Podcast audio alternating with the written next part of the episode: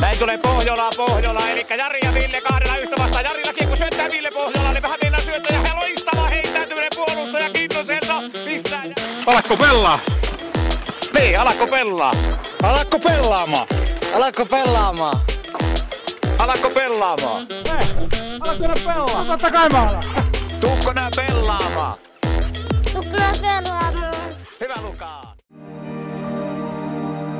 De Gamlas Hemhotel et Restaurant, historiallinen boutique-hotelli Oulussa, keskustan tuntumassa. Yksilöllistä palvelua ainutlaatuisissa puitteissa. Myös juhlat ja kokoukset. Lämpimästi tervetuloa. Tarina, tyyliä ja tunnelmaa. degamlashotel.fi tiistaina 21. helmikuuta kello 17.31 olemme jälleen kerran saapuneet Jallun luolaan Alakko pelaamaan podcastin ääreen. Tervetuloa mukaan myös veljet Pohjola. Terve, terve. Jotenkin tuntuu, että ollaan taas uuden äärellä, mutta Mitä niin, niin, niin kova kyllä? on vieras, että jännittää taas. Joka kerta sama on. Joo, tämä ei ollut ehkä ihan perinteinen visa alkujuonto, että mä itse sulin silmät ja oltiin niin tuossa Oul- Oulujoen kirkolla, mutta menee tämä. Mä ajattelin, että päiväkirjamerkintöjä tulee nyt. Ah, all right, all right. Mitä herralle kuuluu? Kiitos, kaikki hyviä. Edellisestä jaksosta on nyt valitettavasti vähän aikaa, että päällykäinen on vissiin reissannut ympäri Suomea, somen perusteella ainakin, mutta tuota, kiva olla taas täällä. Kyllä, Roo ristiin rastiin on menty ja, ja tota, peleille onneksi päässyt Alakko pelaa vuorolla. Se on ollut kiva, että sinne on päässyt, päässyt mukaan. Joo, tässä on ollut puuhaa työelämässä ja siviilipuolella ja sen verran koitettu priorisoida, että yleensä sunnuntaina ollaan peleillä. Ja muutoin sitä normiarkea, aina vähän myöhässä joka paikasta. Niin, kyllä. kyllä. Sähköautolla ja vähän liian myöhään. Ja kyllä, mutta ollaan me burgerillakin käyty ja, ja tota, jos edellistä jaksoa vähän mietitään, niin, niin tota, olipas hienoja vieraita burgerimiehet. Oli mahtavaa. Terva Foodrekin miehet tosiaan kutsu myös heidän tallilla käymään. Et siellä oli aika lailla oman sortin jall- jallun luola, erittäin hieno paikka. Ja tuota, saatiin maistaa sapuskaa ja nytkö tiesivät meidät, meidän luonteemme, niin tuli ehkä vähän tavallista tulisempi pursa. Ai että oli hyvä. Kyllä, käytiin muuten katsoa haalarilätkää silloin samalla ja, ja tota, täytyy siitäkin antaa propsit, että olivat saaneet kurjan kelin huikeat bileet aikaan. Haalarijengi oli Opis, kyllä. opiskelijoilla on semmoinen taito, että ne osaa te- tehdä tuota, no, niin ta- talvestakin kesään tarvittaessa. Että Kyllä. Se ne, siellä painettiin kyllä ihan täysin. Ja oli muuten pelimiehiä, ei olisi ollut mitään palaa meikäisiä. Jallulla olisi ollut vielä. entä, me, meikällä? No sullahan on aina Vaihtuu. joka paikassa, kun sä vedät aina täysin. Visa olisi laittanut jäätä piiloon. Kyllä. Kyllä se on kohtelee se kehuu, vaikka tietää, että mikä todellisuus on. Niin Näin juuri. aina vähän taputtaa olalle. Hei, nyt kun puhuttiin jääkiekosta, niin mun on pakko vielä nostaa, että tuossa alakko pelaa vuorolla, niin on ollut nyt useita semmoisia parivalikkoja, että isä tai äiti on tuonut omia lapsia mukaan ja ollut tosi mahtavaa nähdä. Meillä oli ensimmäiset panderollit siellä pari viikkoa Aivan sitten. sairaan siisti. Ja tuota, isä ja poika laatuaikaa, että rohkeasti ottakaa jälkikausua mukaan, tulkaa nauttimaan siitä, että ainakin tällainen niin järjestävä tahon puolesta niin mukava nähdä, että siellä liikkuu isät ja pojat ja tytöt ja äitit, että tervetuloa peleille. Ja siellä voi pitää hauskaa, vaikka osaa pelaa. En mäkään osaa pelaa, mutta siellä mun vaan pyörii aina mukana ja naureskelee. Ja, ja tota, kyllä mä vähän yritän sohia siihen kiekkoon ja, ja tota, sit kuvailee ja kattelee, että miten, että siellä voi tehdä muutakin kuvaa pelata. Joo, me, me, meininki on hyvä, ilman muuta kaikki mukaan. Näin juuri. Tänään meillä on taas tullut vieras tänne pöydän ääreen ja mä nyt toivon myös velipojalta vähän tu- tukisanaa. Tuli tukea. Tuli tukea. Tämä on ensimmäinen veljespari, joka meillä pääsee nyt tänne ääniraidoille. Pikkuveli kävi heittää omaa jerryä kahdeksasta kullasta, olisi riittänyt tarinaa varmaan viikon verran. Nyt on velipoika täällä, joka on sitten meritoitunut paitsi kaukalon sisäpuolella, niin nyt myös vahvemmin ulkopuolella. Pelaajaläheisenä valmentajana Oulusta maailmalle on lä- lähdössä Lauri Late Mikkola. Kiva päästä tänään kuulee sun tarinaa ja tuota, sitä, että mitä se veljesrakkaus on antanut tähän lajiin nimeltä jääkiekko. No kiitos, kiitos. Ja tota, pikku korjaus alku, että Ilu on isoveli ja niin. mä oon pikkuveli, mutta tota, ei, siinä, ei siinä mitään. Ja tuosta alakopellaa jutusta, niin meillä on myös kaveriporukka, kaveriporukka sunnuntai-iltaisin käydään Patelan tekojäällä, niin saa huikeita pipoletkepelejä. Ja pyydän anteeksi. Tämä veljesjärjestys oli tiedossa, mutta tiedätkö, että ihan kylmät väreet menee taas, kun pääsee puhumaan Mikkola veljesten kanssa. Tämä on suuri kunnia, kiva, että olet täällä. Ehkä Kiitos. tässä vaan koitettiin tasoittaa vähän sitä. Hei, meillä on ollut aina alkuun sellainen kysymys, että kerro vähän itsestäsi, kuka olet ja mistä tulet? No joo, tosiaan Lauri Mikkola ja voisi sanoa, että Oulussa syntynyt ja pikkupoikana muuttanut jääliin ja sieltä sitten aikuisuuden kynnyksellä takaisin Ouluun ja perustanut perheen ja vaimoja, kaksi lasta, toinen on 13 ja toinen tehtiin heti perään, se on 3V ja vipinä riittää, vipinä riittää, kun yksi teini ja yksi tuommoinen vilikas mukula siinä, niin siinä perhearjessa. Ja jääkiekko selkeästi täyttää teidän arkea, nimittäin muutaman kerran Koraksilla halli käytävillä nähty, niin siellä painaa 13, äh, vuotias mailla käessä ja isä perässä. No kyllä se vähän tahtoo ja, olla näin. Että... Ja iso isä ja mummo. no, nekin, on, nekin on vielä siellä, että varmaan semmoinen 800 prosenttia hänen leikeistä on jotakin, jotakin lätkään liittyvää, että kai se hänenkin on vähän purassu. Ja isä nauttiiko? Poika, poika nauttii jääkiekosta? No joo, totta kai, ja, mutta niinku semmoinen, se on vaan niinku jotenkin imassu se itselle, että ei, ei niinku ole tarvinnut opettaa tai työntää, vaan enemmänkin se on aina repimässä sitä sohvalta, että iskä tuu pelaa, tuu sitä tuu tätä. Ja... Näetkö siinä samoja piirteitä kuin itsesi silloin, kun olit pikku, pikkuskidi? No tietenkään eihän ihan muistikuvia niin aikaisin ole, mutta varmaan sieltä kun jääliin muutettiin ja kaveriporukka innostui, innostui tosissaan lätkästä ja niin, niin kyllä se oli niin kuin auttamatta koko ajan siellä jäälin kaukalolla ja pitkää vuoroa kyllä painettiin ja välillä kiusattiin jääkonekuskeja ja kaikkia, kaikkia värkkäämistä. Että siellä oli niin kuin hieno yhteisö jäljissä jo siihen aikaan, että vaikka oltiin nuorempia, niin päästiin aina vanhempien peleihin mukaan. Ja Ika Haitari oli varmaan tuolta, jos vanhimmat tai siihen, niin no, aika lailla joku Niinimaan Janne 75 vitonen, ja mä itse 81 pääsin peleille mukaan, niin kaikki pääsivät aina pelaamaan, niin se oli, se oli kyllä hienoa. Tämä on aika jännä juttu. Se on aina tietty ikäkausi, niin ne kohdistuu tiettyyn paikkaan. Ja teillä tuo jäälin kaukalo, niin se on aika legendan maineessa. Mikä teki siitä, että se jäälin kaukalo kasvatti niin monta huippukiekkoilijaa? No kyllä mä sanoisin, että se on se varmasti se yhteisö ja niin kuin kaikki otti aina kaikki peleihin mukaan ja, ja, ja kuitenkin semmoinen tietynlainen kunnianhimo ja himo voittaa ja pelata ja kilpailla, niin oli varmasti kaikilla siellä ja semmoinen sitten – jos ei pärjännyt, niin sitten reenattiin ja jos oli satanut lunta joku joulupäivä ja kaukalla ei ollut jostain syystä ajettu, niin sitten kolattiin ratoja ja Mannisen Juhon kanssa paljon silloin tota, tehtiin erilaisia ratoja ja sitten vettiin taitokisoja siellä ja muuta. Että kyllä se varmaan semmoinen kilpailu, kilpailu ja se yhteisö tuki hyvin sitä ja ei Manninen niitä silloin jo kuvailu. No ei kuvailu. Että. Onko se onni, ettei niitä ole kuvattu? No en tiedä, on se hauska katsoa jälkikäteen, mitä silloin tehtiin. Mutta kyllä me silloin jo kuvailtiin erilaisia lyhyt elokuvia aina, kaiken näköisiä.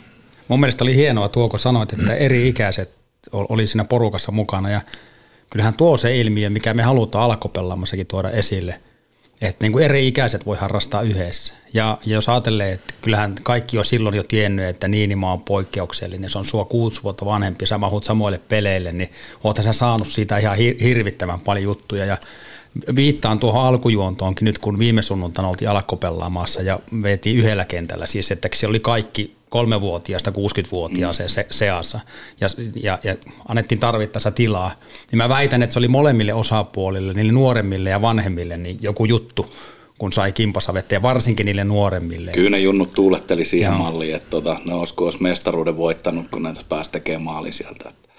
Joo, ja siinäkin oikea, oikea rytmi vaan siihen, että niinku ne nuoremmat on siellä mukana ja ottaa hetkittäin mukaan niitä ja mm. antaa niitä onnistumisen tunteita, niin se on iso juttu ja se, niin se kiima se kiekkoa sitä kautta kasvaa, että siinä niin kaikki pääsee pelaamaan omalla tasolla ja just vanhemmat, jos ottaa oikealla lailla niitä nuoria mukaan. Kyllä, niin pikkasen antaa siimaa välillä. Niin. Just näin. Ja ehkä semmoisia elämäohjeitakin, että jos ei pelkästään puhuta pelaamisesta, mutta toisen huomioon ottamiseen ja, ja pie, pienemmän huomioimista ja tämän tyyppistä juttua. Että me on huomattu tässä, kun meillä on käynyt vieraita muun muassa lätkäpiireistä paljon, niin siellä oppii kuitenkin tietynlainen semmoinen auktoriteetin kunnioittaminen ja ryhmässä toimiminen ja toisen huomioottaminen. Ja ehkä semmoisen oikean terveiseen joukkuehenken kuuluu sekin, että niin kuin kannetaan niistä heikommista huolta ja löydetään niille vahvuudet. Mutta mut sä oot meille asiantuntijatena varmaan kertomaan näistä.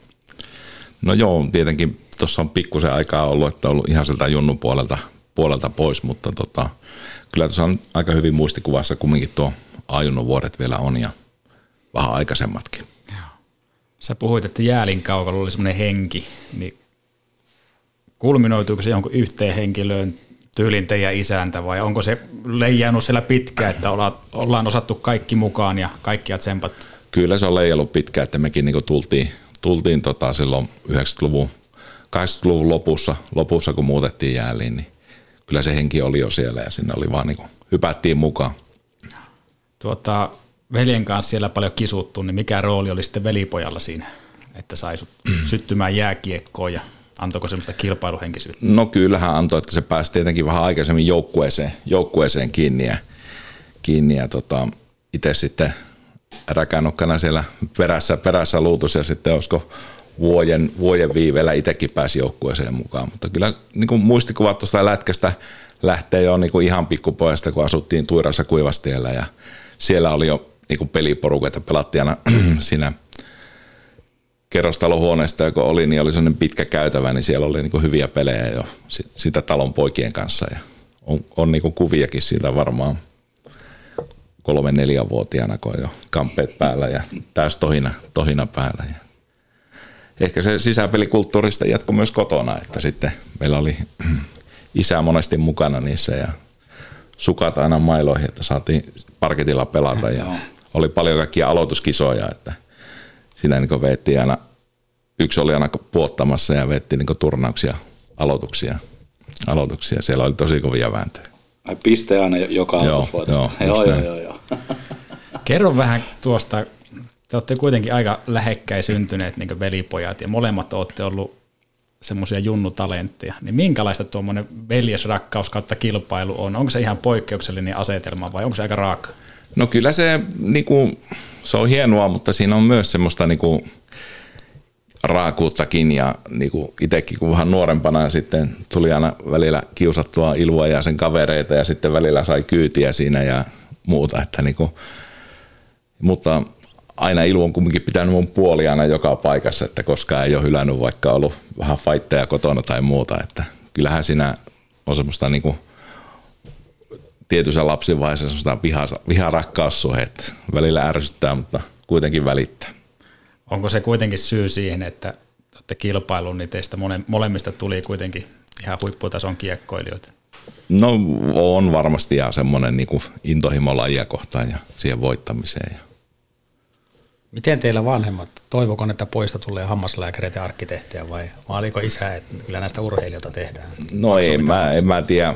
Ei, en mä, ne ei niin koskaan painanut niin mihinkään suuntaan, suuntaan, että tietenkin isällä on tosi vahva urheilutausta, entinen uimari ja voittanut muutaman Suomen mestaroinkin aikoinaan ja, ja, ja sitten sitä se aina hehkuttaa, että kahdeksalla eri vuosikymmenellä käynyt kärpäpeleissä ja, ja, ja ehkä se lätkä kuitenkin tuli sieltä sitten niin kuin isältä, isältä, kun päästiin mukaan kärppäpeleihin ja muuta, niin sieltä se tuli ja sitten kuitenkin tavallaan se koulu oli semmoinen, semmoinen juttu, että se hoidetaan ja panostetaan, panostetaan, mutta ei ollut semmoinen, että teidän pitää pojat johonkin tähätä tuossa, vaan oli sillä niin oma päätös, mitä haluaa koululta ja opiskelijalta. Joo, varsinkin isästäsi joskus on häntä hallilla jututtanutkin, mutta tuota, sivusta seurannut, varmasti nautti, kun Ilu – Ilu pääsi pelaamaan kotia edustusjoukkueeseen ja, ja sitten sinä pääsit pelaamaan ajunnuissa ja, ja myöhemmin valmentaa päävalmentajana edustusjoukkuetta ja nyt on vielä Max siellä. Että kyllä mä niin sivusta katsoin, että kyllä se nauttii siitä ilmapiiristä ja siitä, mitä hän näkee tuolla. No onhan se, onhan se ylpeä, ylpeä varmasti siitä, siitä asiasta ja niin kuin merkkaa, merkkaa hänelle paljon. Ja, ja, ja, mutta kumminkin, kumminkin se on Kari, Kari Mölli on vähän semmoinen kuitenkin jalat maassa tyyppi, että aika paljon se aina sitten niin topputtelee eikä, eikä semmoisia mitään hehkutusjuttuja koskaan ollut, vaan asiat asiana ja peli pelinä. Että. Joo, se varmaan näkyy vähän poikienkin toiminnassa. Että Kuulostaa is, is, isä on toinen, toinen isä, joka tässä on podcastissakin mainittu, niin Viukkolan Jartsa isä, niin on hyvin samantyyppinen, että ei varmaan ole liikaa lähtenyt missään vaiheessa. Mutta tota, ylpiä on kaikesta siitä, mitä näkee. Just näin. Ja niin pitää ollakin. Totta Ihan kai. selvä homma. Maadottaa vähän poikia sama. Mä nimittäin koitin vähän nostaa sellaista vastakkainasettelua. Hienosti pärjäsitte. Nimittäin pelipoika aika hienoja viestiä laittanut ja halutaan nyt soitattaa sulle, että mitä, mitä se iso veikka haluaa toivottaa terveisiä. Pitäkää paikkansa. Niin. Mutta tuota, Oik- oikein vai väärin? ensimmäinen testi läpäisty, kun et laittanut puukkua, niin ei tältäkään tuu se. Ai sä soitat ne viestit. Muutama sana velipojasta. Kun me oltiin pieniä ja nuoria, niin me oltiin tosi kilpahenkisiä ja haluttiin kokeilla kaikkia mahdollisia pallopelejä, hippaleikkejä, fyysisiä kamppailulajeja sekä kaikkia mahdollista. Hikipäissä painettiin menemään aamusta iltaa. Oikeastaan ainoa, ainoastaan ruoka-aikana me käytiin kotona. Pitäähän sitä polttoainetta saada kehoon. Meidän painimatsit saatto päätyä sellaiseen, että kun alettiin leikkimielisesti painimaan isolla sängyllä, niin loppujen lopuksi loppujen lopuksi niin väännettiin ihan tosissaan ja se kumpi sai paremman otteen. Ei uskaltanut päästää itteensä irti ennen kuin isä tai äiti tulee kotiin. Muuten olisi voinut paini, sen päivän painimatsi päättyä huonosti. Molemmat pelattiin lätkää ja futista koko nuoruus joukkueissa ja jääkiekosta tuli varmaan meille molemmille sitten loppujen lopuksi se intohimo ja tota, ää, oltiin molemmat lahjakkaita, pelattiin, pelattiin ää, kärpissä. Molemmilla taisi olla jopa maajoukkueen edustuksia, tai minulla oli paljon enemmänkin, mutta että Latellakin oli, oli niin kuin mahdollisuus päästä maajoukkueeseen. Että molemmat oltiin lahjakkaita pelaajia. Kun Late alkoi valmentamaan joskus 2000-luvun alussa, niin itse olin kyllä sillä aika iloinen siitä, että tota, se peliura loppui, loppui siinä vaiheessa, mutta että löysi, löysi kipinä valmennuksesta ja mitä tapahtui sen jälkeen, niin tosi ylpeydellä on saanut seurata, kuinka, kuinka paljon Late on pystynyt omalla työllään auttamaan kärppäjunioreita eteenpäin urallaan ihan sinne NHL asti, että on kyllä antanut 100 prosenttia siihen juniorivalmennukseen ja ehkä jopa vielä vähän enemmän. Loppujen lopuksi valmennuksesta tuli ammatti, niin on ollut ylpeä siitä myös, että pystynyt rakentaa, rakentaa jääkiekon ympärille sitten työuran ja päässyt päässyt valmentaa kärppien edustusjoukkueeseen ensin apuvalmentajana ja sitten, sitten myös päävalmentajana. Mutta kaikkein tärkeintä, että palo ei ole sammunut ja varmasti ura jatkuu vielä tulevaisuuteen.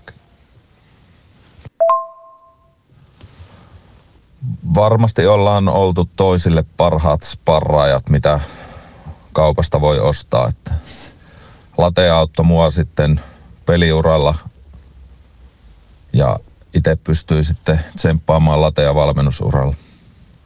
Iso rikkaus siitä on ollut. Sellaiset oli ilun terveiset. Minkälaisia ajatuksia?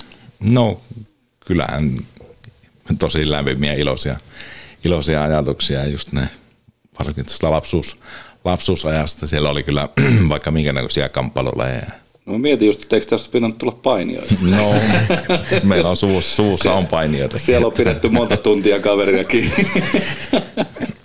No yksi, yksi hauska tarina oli tuossa, semmoinen ilu oli lähdössä Reeneihin jäälihalliin ja asuttiin semmoinen 150 metriä jäälihallista ja mulla serkkupoika Juuso on sama ikäinen kuin minä ja pelas, pelas kanssa ajonhajasti lätkää ja Iluste meni vessaan ihan viime tingassa ja oli kassi pakattu jo siinä ja sitten Juuson kanssa, että no niin, eikä hoida homma ja aukastiin kassia ja levitettiin ympäri, ympäri kämppää sen kaikki varusteet, että se myöhästyisi sieltä. No, se tuli sieltä vessasta niin hirviä huuto ekanakin. Mutta ennen kuin se alkoi kerää niitä kamppeita, se latoi meidät läjää, läjää sinne. Muista itsekin takapihalle lumihankkeen karkuja sinne perään ja pikku lumipesu. Eikä varmaan siltikään myöhästy. No ei, ei, ei tainnut myöhästyä. Ai niitä yritettiin sakkokassaa sitä saada. No joo. Eikä tämä on Mikkolan tapa ottaa alkulämpimä. kyllä, kyllä. Lihakset vee treenaa, ensin painitaan, sitten juostaa hallille. Jääkiekko on selkeästi tarjonnut sun elämään tosi paljon. Aluksi se on ollut pihapelejä ja leikkejä. Missä vaiheessa meni totiseksi ja mentiin joukkueeseen? No, mitähän mä olisin ollut varmaan kuin kuusivuotias, seitsemänvuotias, kun kiiri sinänsä Kimngin rientoon, rientoon mukaan ja sieltä sitten niin kuin, siinä oli muistaakseni monen ikäisiä, siinä oli niin 81 ja 80 ja 79 ja ysejä kun meni ja tota, siitä se innostus lähti ja, lähti ja niin kuin lapsuus, lapsuus voi, että tota, Kiirissä ja KKPssä pelata ja omaa ikäluokkaa ja sitten kun vähän kehittyi siinä, niin pääsi vähän vanhempien mukaan ja olisiko ollut D1 vai C2, kun sitten siirryin kärppiin ja, kärppiin ja tota, se oli jännä päivä, tryoutit siellä ja monta kertaa ne kärppien 81 treenasi samassa hallissa, mutta vähän eri aikaa. Monesti oltiin katsomassa niitä reenejä ja mietittiin, että olisikohan meillä saumaa tonne. Ja no sitten, sitten kutsu, kutsu kävi tryoutille ja päästiin sisään, niin se oli hieno juttu. Ja siitä se oikein, oikeastaan sitten taas semmoinen niin pikkusen tavoitteellisempi kiekkoilu tavallaan lähti ja tuli tason mittausturnauksia, käytiin etelässä ja eka kertaa liikajoukkueita vastaan pelattiin, niin tosi iso juttu. Ja siitä se vaan pikkuhiljaa eteni ja, eteni ja sitten tultiin Pohjolan leirin vuoteen, vuoteen ja se oli taas semmoinen, semmoinen jännä paikka, että no päästäänkö joukkueeseen ja no sitten päästiin joukkueeseen ja sitten se itse Pohjolan leiri oli mahtava tapahtuma. Siihen aikaan pelattiin vielä omilla alueilla, omilla alueilla ja silloin pohjoisen alueen kanssa voitettiin se Pohjolan leiri. Ja, ja olisiko mitä kahdeksan pelaajaa siitä 81 maajo, päässyt siihen niin maajoukkueen rinkiin rinki, että oli niin lahjakas ikäluokka. ikäluokka ja Kuunnelkaa nyt 81 on yhtä kuin lahjakas ikäluokka. niin. No se kertoo paljon, että niin kuin Lasse oli pohjalla leirillä, mutta Lasse ei päässyt vielä silloin, silloin siihen maajoukkueen rinkiin ja Pyörällä Mika ei mahtunut siihen pohjalla leirin joukkueeseen silloin. Ja ne tuli taas, niin kuin Lasse tuli tosi nopeasti sitten siihen mukaan ja oli sen jälkeen vakio kasvo ja itse alkoi sitten – pikkuhiljaa taistele olemassaolossa siellä, siellä, mutta Mikahan tuli tosi, tosi myöhään sitten, että olisiko sillä 20 pelejäkään yhtään. Missä vaiheessa susta Late tuli pakki? Oliko se ihan itsestäänselvyys? Vai? No kyllä se vähän ehkä itsestäänselvyys oli sitten, että niinku, monesti niinku kiirissä oli semmoinen, että... Et pärjännyt niissä Jotenkin se kiirissä sitten oli monesti, että niinku, tavallaan pakki oli, pakki oli monesti semmoinen niinku hyvin liikkuva tai niin osasi pelata ja liikkua oli vähän semmoinen tuki ja turvaanaste siellä. Ja, ja jotenkin se itselle tuli se pakin paikka aika luonnosta ja se sai hyökätä, sai hyökätä niin, kuin, niin paljon kuin halusi, mutta sitten taas, että se peruspelipaikka oli sillä pakilla. En mä oikeastaan edes miettinyt, miettinyt missään vaiheessa sitten hyökkäyksi lähtö. Olisikohan eka vuosi, mutta pitäisi pelata hyökkäin. Muuten on ollut pakkina ja yksi vuosi maalivahtina. Kummat puolet pelata? Leftiltä. Kumman puolen pakki? No ei ollut periaatteessa väliä, mutta mieluummin vasen. Joo.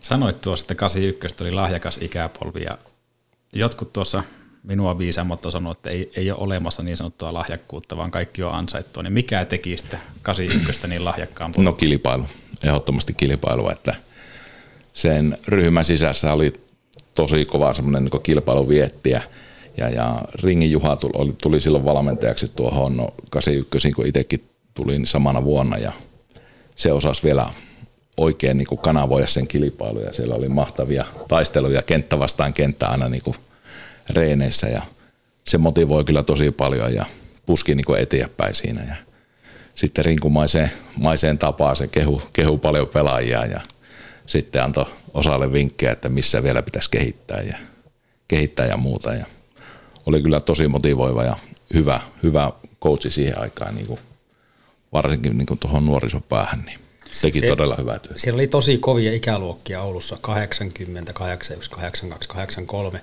Vetikö nämä ikäluokat niin sitä tasoa kokonaisuutena ylöspäin vai onko se sattumaa, että sattuu mon, mon, monta vuotta sillä tavalla tulee ihan niin kuin NHL asti kasvaneita ja huomattavan paljon su- kansallisen tason suurmestareita?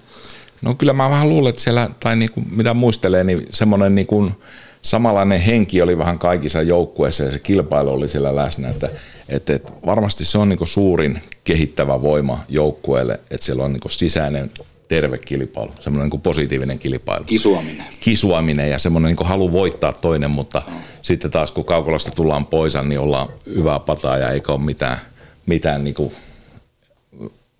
kränää sen jälkeen, vaan tota, semmoinen niin kuin positiivinen kilpailuhenki, kun on joukkueessa niin se vie, vie niitä yksilöitä aina parhaiten eteenpäin. Joo, siellä oli 75 oli kans ikäluokka, missä ringi oli vissiin mukana ja kavereita on sieltä päin, niin ne kanssa sanoi, että siellä oli sama tilanne, että, että reenessä mentiin kovaa, todella kovaa, mutta silti oltiin kavereita ja kaikki jäi sinne. Joo, se on kyllä varmasti semmoinen niin hyvä, hyvä joukkueen salaisuus. Onko muita henkilöitä nostaa esille? Nimittäin tuo ringe, jos Ville sanoi, että se on 75 kanssa ollut se, Granlundin Mikael on sanonut, että se on yksi isompia tekijöitä, että hänestä tuli mitä tuli.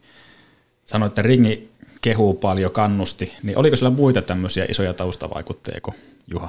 No kyllähän tuossa matkan varrella on ollut niin paljon valmentajia, hyviä, todella hyviä valmentajia. Sitten niin kuin P-junnuissa Suhosen, Suhosen Raimo ja Hautamäen Harri oli ja Aassa, Aassa tuli Enkvistin Pekkaa ja, Pekkaa ja muita Alamikkilä Anttia ja, ja, ja kaikki oli niin omalaisia persoonia ja kaikilla oli kyllä vimmasta jääkiekkoa kohtaan ja, ja, ja oli semmoisia intohimoisia kiekkomiehiä ja jokaiselta tulee niin vähän jotakin, jotakin että niin kuin varmasti niin kuin joku Suhosen Rapekin niin P-junnuissa niin mentiin, mentiin paljon niin kuin pelaajan kehittämisen, kehittämisen kautta ja se ei niin kuin tavallaan lukinut sitä joukkuetta tiukalla pelikurilla ja muuta, vaan siellä sai niin kokeilla ja onnistua ja epäonnistua ja silti niin mentiin eteenpäin. Että se oli varmasti niin hänen vahvuus, vahvuus niin coachina siinä. Eikö se ollut vähän aikaansa eilen? No oli, oli se ehkä vähän aikaansa eilen, jos niin miettii, miettii, mitä se oli, mutta kyllähän niin totta kai niin siihen aikaan niin ei se joukkueen taktiikka ollut niin, niin tiukka, mitä niin nykypäivänä paljon nuoremmissakin on. Että silloin pelattiin kuitenkin paljon enemmän niin pelin periaatteiden kautta ja, kautta ja mun mielestä se on kuitenkin semmoinen juttu, mikä kuuluu tuohon lapsiurheiluun, että pelattaisiin enemmän vaan pelin periaatteiden kautta kuin tiukkojen sääntöjen kautta. Mm, kyllä. Malinen se taas sanoo, että Junnu ei kannattaisi syöttää ollenkaan, että yrittäisi vaan aina tehdä maali, että syöttäminen tappaa kaiken luovuuden. No mä en, niin kuin, mä en niin kuin allekirjoita tuotakaan, että, että se mun mielestä niin kuin, mitä sillä pelin periaatteella tarkoittaa, että, että pelaajat oppii, oppii niin ja ymmärtää sen, että kun tuo tulee kiekolliseksi, nyt se tarvii tuen lähelle, nyt kannattaa muodostaa kolmio, että sillä on kahta eri syöttövaihtoehtoa siinä, niin me päästään taas eteneen sillä pelillä. Tai sitten hyökkäysalojen hyökkäyspelissä, niin pitää ymmärtää, että hei mun kannattaa palata tuohon keskustaan, koska kun me aloitetaan keskustaan, niin vastustajalla on vaikea hyökätä ja me päästään sieltä sitten niin kuin puolustaa niitä Joo. tai tunnistetaan tilanteita, että nyt on pakki syvällä, niin mun kannattaa nyt paikata, että meillä Niin ja junnut oppii näitä niin kuin luonnostaan sitten, kun ne tekee vaan sitä, sitä peliä sieltä, ne hoksaa, että hei hetkinen, toihan menikin tolla, että itse jos mä seisoisin tuossa välissä, niin toi olisi hyvä juttu. Niin ja siis ne on kumminkin semmoisia, mitä coachit voi koko ajan niin opettaa niille pelaajille. Mutta sitten taas semmoinen, että meidän pitäisi hakea jollain tietyllä tavalla ja Pekka, sä seisot tuossa niin kauan, että Ville tulee tuosta yli, että me päästään sitten tekemään rintavan hyökkään. Niin sitten ne oppii sitä systeemiä, mutta Kyllä. ne ei välttämättä opi sitä pelin periaatetta. Ja taas kun nämä ymmärrät sen pelin ytimen, sen periaatteet, niin sulla on helpompi sitten vanhempana niin kuin pelata vähän niin kuin kaikkia, kaikkea taktiikkaa. Niitä on kumminkin niin paljon erilaisia. Eikö, tuossa ole, mietitkö samaa kuin minä, että tuossa on niin aika iso viisaus, koska tuolla periaatteella sä pystyt niin alistumaan mihin tahansa peliin, kun sä oivallat, että mistä siinä on kysymys, ja sä et lähde hakemaan, että mikähän näiden pelisysteemi aiemmin ollut, vaan sä katsot, mitä siinä tapahtuu, ja reagoit sitten itse joko pelivälineen kanssa ilman sitä pelin tarvitsemalla tavalla. Kyllä mä itse ainakin mielellään lähtisin tuohon, tuohon kyytiin. Se on minun mielestä niin se oikea, oikea, oikea tapa niin tavallaan viedä sitä pelaajaa, pelaajaa eteenpäin ja saa se ymmärtää se peli ydin. Niin kuin. Onko tämä ollut sun vahvuus silloin, kun itse pelasit? Nimittäin jotakin viestiä tuli tuolta maailmalta, että late oli peliälykäs. No, jos niin miettii, että mitä oli mun vahvuuksia, niin tämän heikkouksia oli liike. Mä olin pikkusen ylipainoinen aina ja en ollut mikään raketti ja se, se varmaan, niin kuin, se varmaan oli niin meikäläisen tietyllä tapaa tuhokin, ja, tuhokin mutta semmoinen niin kuin, ehkä, ehkä semmoinen tietty juonikkuus siinä pelissä ja ihan kohtuu taitava olin, olin niin tota, ne oli ehkä niitä mun vahvuuksia. Ja näillä vahvuuksilla kuitenkin veetti aika kovat kauet ajunnuissa ja ihan mielettömässä porukassa. Joo, oli kyllä mahtavia, mahtav, mahtavat joukkueet kyllä Aassa ja varsinkin se viimeinen ajunnon vuosi, niin se oli kyllä ihan tykki, tykkijoukkue, että tota, sieltä on paljon mestispelaajia ja tosi paljon liikapelaajia ja muutamia NHL-pelaajia. Joo, otetaan yhteen NHL-pelaajankin. Tapasin tuossa eräänä päivänä Pitkäsen Jonia ja kerroin, että meillä on tämmöinen tapaaminen tulossa ja että mitä hän muistaa, niin sanoi, että mielellään haluaa, haluaa sua muutamalla sanalla muistaa. Ja hän kertoi nimenomaan, että, että sä olit niin todella hyvä pelaaja, siis oikea pelaaja, joka oli ovella juonikas ja niin ymmärsi sen pelin, pelin tosi hyvin. Ja sitten kun mä vielä kysyin, että yllättikö siinä vaiheessa, kun hän kuuli, että – Joni kuuli, että sinulle tulee valmentaja, että yllättikö se, sekään ei enää siinä vaiheessa yllättynyt, että oli niin kuin aavistanut, että, että ymmärtää pelistä enemmän kuin mitä, mitä keskiverto pelaa ja sitä kautta sitten pystyy, pystyy varmasti tuota kasvaa hyväksi valmentajaksi, että oli jännä kuulla, että, että hänelläkin oli heti hetkeäkään miettimättä niin semmoinen mielikuva sinusta, että oli hyvä nimenomaan pelaaja. Ja kun, kun velipoikaskin täällä puhuu, että on erikseen niin kiekkoilijoita ja sitten on pelimiehiä, niin niin tuota, ehkä tässä on kysymys, kysymys pelimiehestä. Olipa, olipa kiva kuulla ja mulla on ihan hauska, hauska tarina, tarina silloin P-junnu aikoina. Joni, tuli, Joni oli C-junnu ikäinen. Se tuli P-junnuihin pelaamaan ja pelattiin pakkiparina, pakkiparina sitten ja Jonin, Jonin pelin työli oli jo silloin semmoinen, minkälainen, minkälainen se oli niin nhl ja tietenkin vähän nuorempana poikana siinä, niin me tavattiin sitten vastustajan maalin takana ja pelattiin siellä joku pakkipakki ja muuta, niin sitten tultiin vaihtoa, että niin valmentaja sanoi, että Joni, hoida sä nuo puolustushommat ja anna tuolla tehyä. Mutta tota... Mutta mä ymmärrän, että teillä oli eri vahvuudet kuitenkin. Oli, oli, oli, oli. Että, et niinku, mutta eipä se, eipä se Jonikulle semmoista paljon mietiskellä, vaan Joni antoi mennä vaan. Joo, Joni oli varmasti myös stay at home pakki. Mutta taas coachilta aika hyvää pelisilmää, ettei heti ampunut sitäkään ideaa alas, että mennään maali, hyökkäysmaalin taakse kikkaille. Kyllä. Annettiin pelata vahvuuksilla. Just näin. Jos sä katsot tuota sun kärppäpolkua niin nyt taaksepäin, nouseeko sieltä semmoisia highlightteja, persoonia, tapahtumia tai muita, muita mieleen? Mm, jos sitä peliaikaa, peliaikaa miettii, niin kyllähän siellä niin kuin oli niin kuin joukkueessa paljonkin hienoja, hienoja persoonia ja semmoisia niin äänekkäitä tyyppejä. Ja kyllähän joku, sanotaan ihan viimeisiltä, viimeisiltä ajonut vuosilta, joku Mustosen Tomi, Tomi Shout aina siellä, niin oli, oli, oli aika hyviä. Ja, ja, ja oli mukavia pelireissuja, että on aika paljon tullut istuttua bussissa jätkien kanssa ja siellä on vaikka minkälaisia juttuja väritelty ja viritelty ja joku on joskus, joskus tota, luonnonkuoressa käynyt, käynyt viimeisillä kilometrillä kysyy valmentajakin, että minkälainen ensi viikon ohjelma on. Ja, et niinku, kyllähän siellä oli, se oli mahtavaa aikaa. Onko tämmöiset joukkueet semmoisia yhteisöjä, että ne vielä vuosien, kymmenenkin vuosien päästä kokoontuu ja viettää aikaa, vai onko ne semmoisia hetken huuma? No kyllä meillä on semmoinen niin kuin, tietty porukka tuosta 81 jonka kanssa ollaan niin kuin, enemmän yhteydessä. Siinä on semmoinen 7-8 jätkää ja on pikkujoulut ja ne on mukana tuossa pipoletkejutussa ja tehdään vähintään yksi, yksi niin kuin mökkireissu kesässä ja muutamia illaistujaisia tuossa. Kyllä siellä on niin kuin jäänyt, jäänyt semmoisia niin porukka, tuommoinen porukka ja sitten tietenkin yksittäisten, yksittäisten tota, henkilöiden kanssa myöskin pidetään yhteyttä. Onko kaikki Oulusta vai, vai onko niitä ympäri Suomea? No on siellä muutama, muutama asuu vähän kauempanakin. Että. Eli jääkiekko tarjoaa sen pelin lisäksi paljon muutakin elämää. No kyllä. Ja vahva suositus muillekin, että rohkeasti joukkueurheilun pari. Kyllä, ehdottomasti näin. Ja, näin ja tota. Sittenhän se aina vaatii vähän, vähän niin kuin aikuisiän kynnyksillä taas kasata vähän niitä porukoita kasaan, niin se on pikkusen levinnyt. Mutta sitten kun sen kerran tekee, niin, kerran tekee, niin tota, sitä haluaa aika helposti niin kuin ottaa sen traditioksi. Kyllä. Kyllä, ja täällä ollaan puhuttu myös paljon siitä, että, että nyt aikuisia varsinkin, niin eihän ystäviä ei niitä enää tuumista. Ei, ei ole kukaan, ketä tulee hakea sua ovelta, että alakko pelaava. Tai, tai ei, siis duunista tulee ystäviä, mutta sitten toinen on tämmöinen, että sä, sä osallistut johonkin urheiluun. Kyllä. Oli se urheilu mikä tahansa, niin sieltä niitä sitten tulee. Joku mielenkiinto tai intohimo niin, yhdistää. Ja... Kyllä, kyllä. Sulla pelaajaura sitten tuli kuitenkin aika nuorella iällä päätökseen. Mikä johti siihen?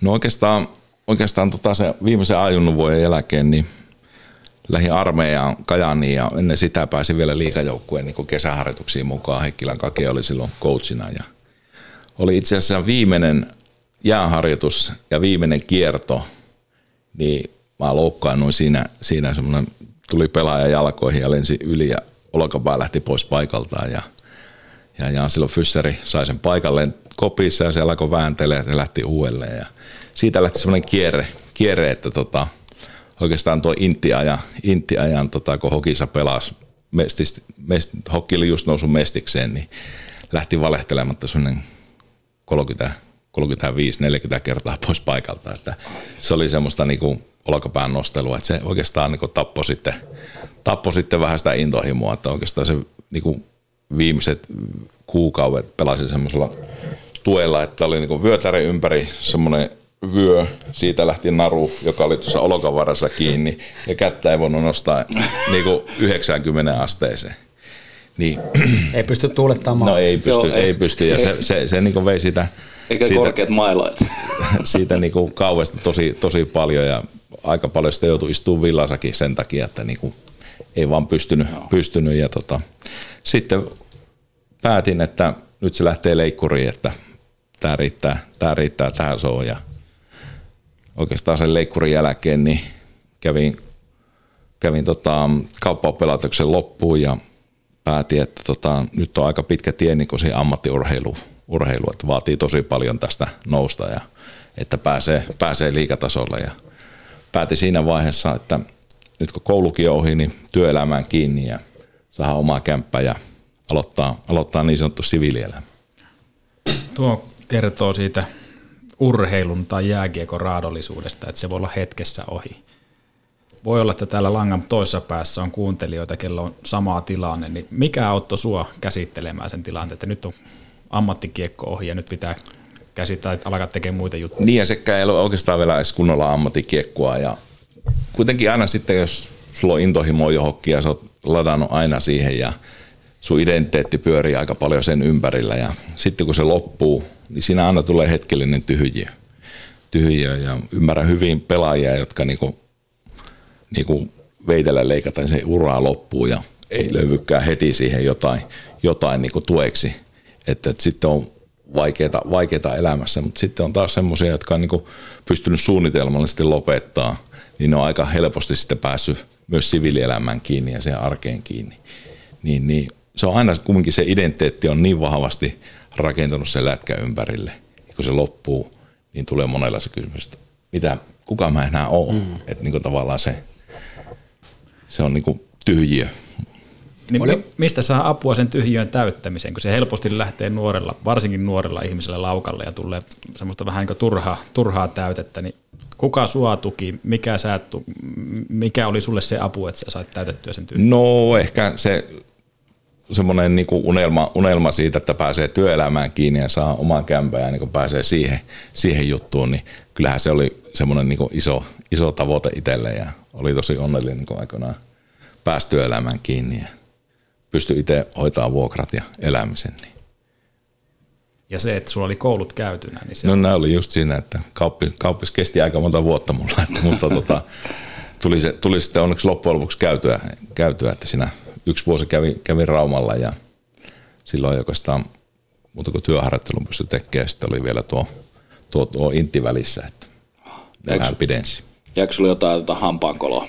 Ei mulla jäänyt hampaankoloa. Kaikki tuli annettu. No joo, kyllä mä siis niinku, aina, aina on niitä jossittelijoita mm. ja muita ja niinku, kyllähän semmoinen niinku fysiikka oli se meikä ongelma, että mä en ollut koskaan niin, niin timanttisessa iskussa, että olisi pystynyt oikeasti No, kilpailemaan. älä nyt painelee tuo kesselikin tuo NRissä, että ei sekään nyt mutta ihan niinku, niinku, ole. mut se on vaan ehkä semmoista niinku, että kun intohimoakin on niinku monenlaista, että niinku jos mä nykyään vertaan, vertaan monesti intohimoa golfiin, se on semmoinen intohimo mulle, mistä valmis aina laittaa kaikki, kaikki tyhjän ajan kesällä siihen golfiin ja tykkää aivan älyttömästi pelata, mutta taas sitten se intohimo tulla vaikka klubin parhaaksi pelaajaksi, se vaatii mm. taas seuraavan tason, se vaatii siellä rentsikäyntejä aika paljon ja sitä harjoittelua, niin, niin ehkä, ehkä mä en sitten kuitenkaan pystynyt niin sille tasolle menee pelaajana. Kumpi on parempi, sinä vai NHL Vami Manninen?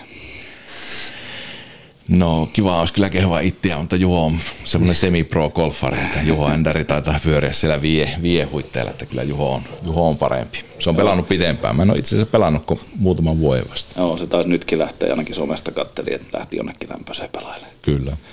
Joo, se, on- tuo, tuo varmasti tuo pelaajauran päättyminen ja sillä kun se tulee jonkun loukkaantumisen kautta, niin se, se ei ole missään tapauksessa helppo, mutta oliko sulla jotakin niin kuin persoonallisia tai omia niin kuin henkilöön liittyviä vahvuuksia, joiden kautta se käsiteltiin helposti, tai vaikuttiko siihen se, että, että niin kuin siinä oli velipoika ja, ja, ja urheilullinen perhe, jotka ymmärtää niitä realiteetteja? No totta kai sieltä vanhempien tuki tuli ja Ilu oli siinä vaiheessa jo tuolla Turussa ja, Turussa ja tyttökaveri tietenkin oli vahvasti mukana siinä ja tsemppasi ja auttoi, auttoi, että kyllä se sitten itsellä aika kohtuu kivuttomasti meni, mutta ehkä se oli enemmän semmoinen niin pääsisäinen mylläkkä, mikä kävi siellä.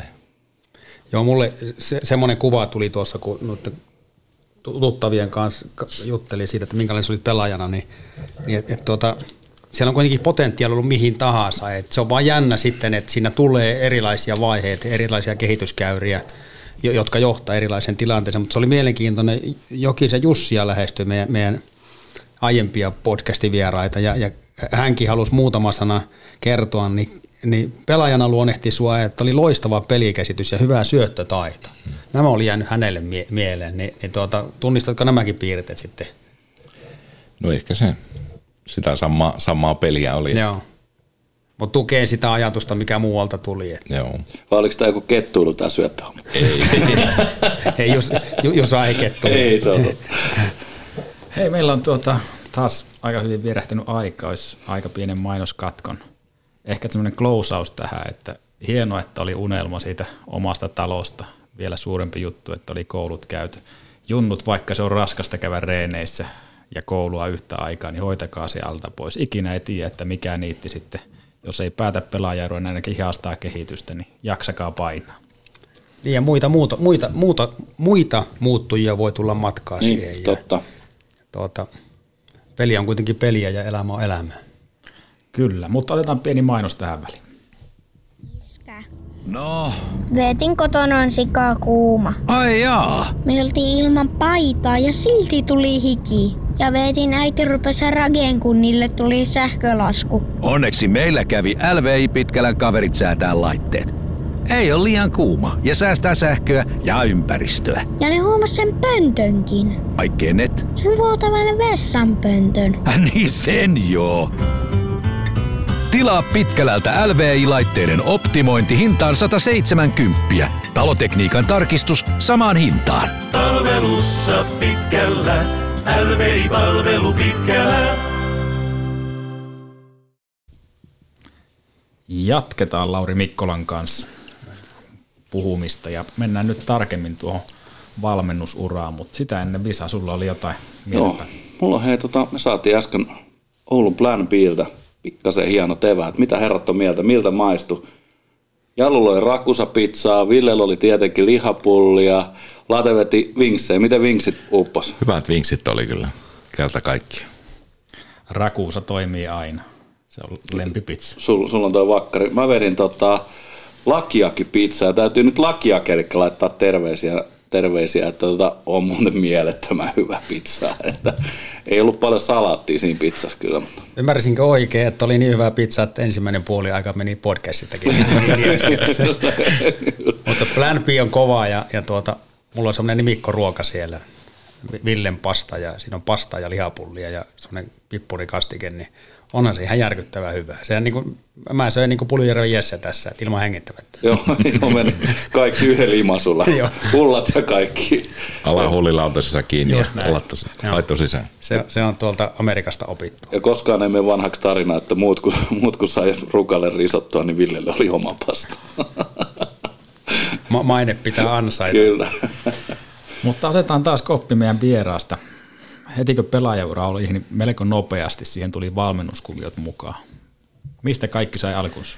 No, jos ihan rehellisiä ollaan, niin kaikkihan sai alkunsa Jumprun pikkutiskiltä. Ja Oltiinko täyttämässä sitä tyhjiötä sitten? no, ehkä siinä oli mukava illanvietto vietto menossa ja mulla yksi, yksi tota, tuttu, tuttu kaveri Takalon Mika sitten alkoi puhumaan, että no ehkä nämä lähti siihen mukaan, että se on mahtavaa hommaa ja se siitä niin alkoi jauhamaan ja siinä ehkä illan aikana pikkusen jo innostui ja no sitten se jatkoi jo seuraavana päivänä vähän sitä samaa juttua ja että hän, hän tota, se oli jo pitempään ollut junnuvalmentajana siinä ja muuta, niin että hän tota, ottaa toimistolle yhteyttä, että saataisiin oma ikäluokka ja No niinhän sieltä oma ikäluokkasta tuli ja Mika oli päävalmentajana, itse siinä apuvalmentajana ja tota, 90 vuosimalli pojat pääsi sitten, tai me päästiin ne, heidän kyytiin siinä ja oikeastaan voisiko sanoa, että rakkautta ensisilmäyksellä siihen coachaamiseen, että semmoinen, että kun pääs, pääs opettaa niitä, mitä oli itselle opetettu ja mitä oli vastikään oppinut. Joku Haapakosken Mikko oli viimeisenä vuonna meillä Aassa, niin se oli niinku, tavallaan räjäytti sitä pakin pelaamista niin, kuin niin paljon detailsia ja semmoisia niinku oppeja tuli, että tuntui, että niinku, koskaan aikaisemmin ei ole niin, niin niinku yksityiskohtaisesti opetettu asioita vaikka pakin pelaamisesta, niin, niin taas sitten niinku päästä, päästä niille nuorille pojille opettaa ja se oli kyllä mahtava fiilis. Ja sitten kun niitä tuloksia alkaa näkyä aika nopeasti noilla jätkillä, että se on niin kuin muutaman viikon sykli, kun on oppinut jo jotakin ja taas sitten eteenpäin, niin kyllä se tempasi heti kerralla mukaan. Joo, tämä pitäisi olla semmoinen kuvattu jakso, nimittäin kun katsoo sun elekieltä, että se on selkeä, se on aito se kipinä, mikä on sisällä.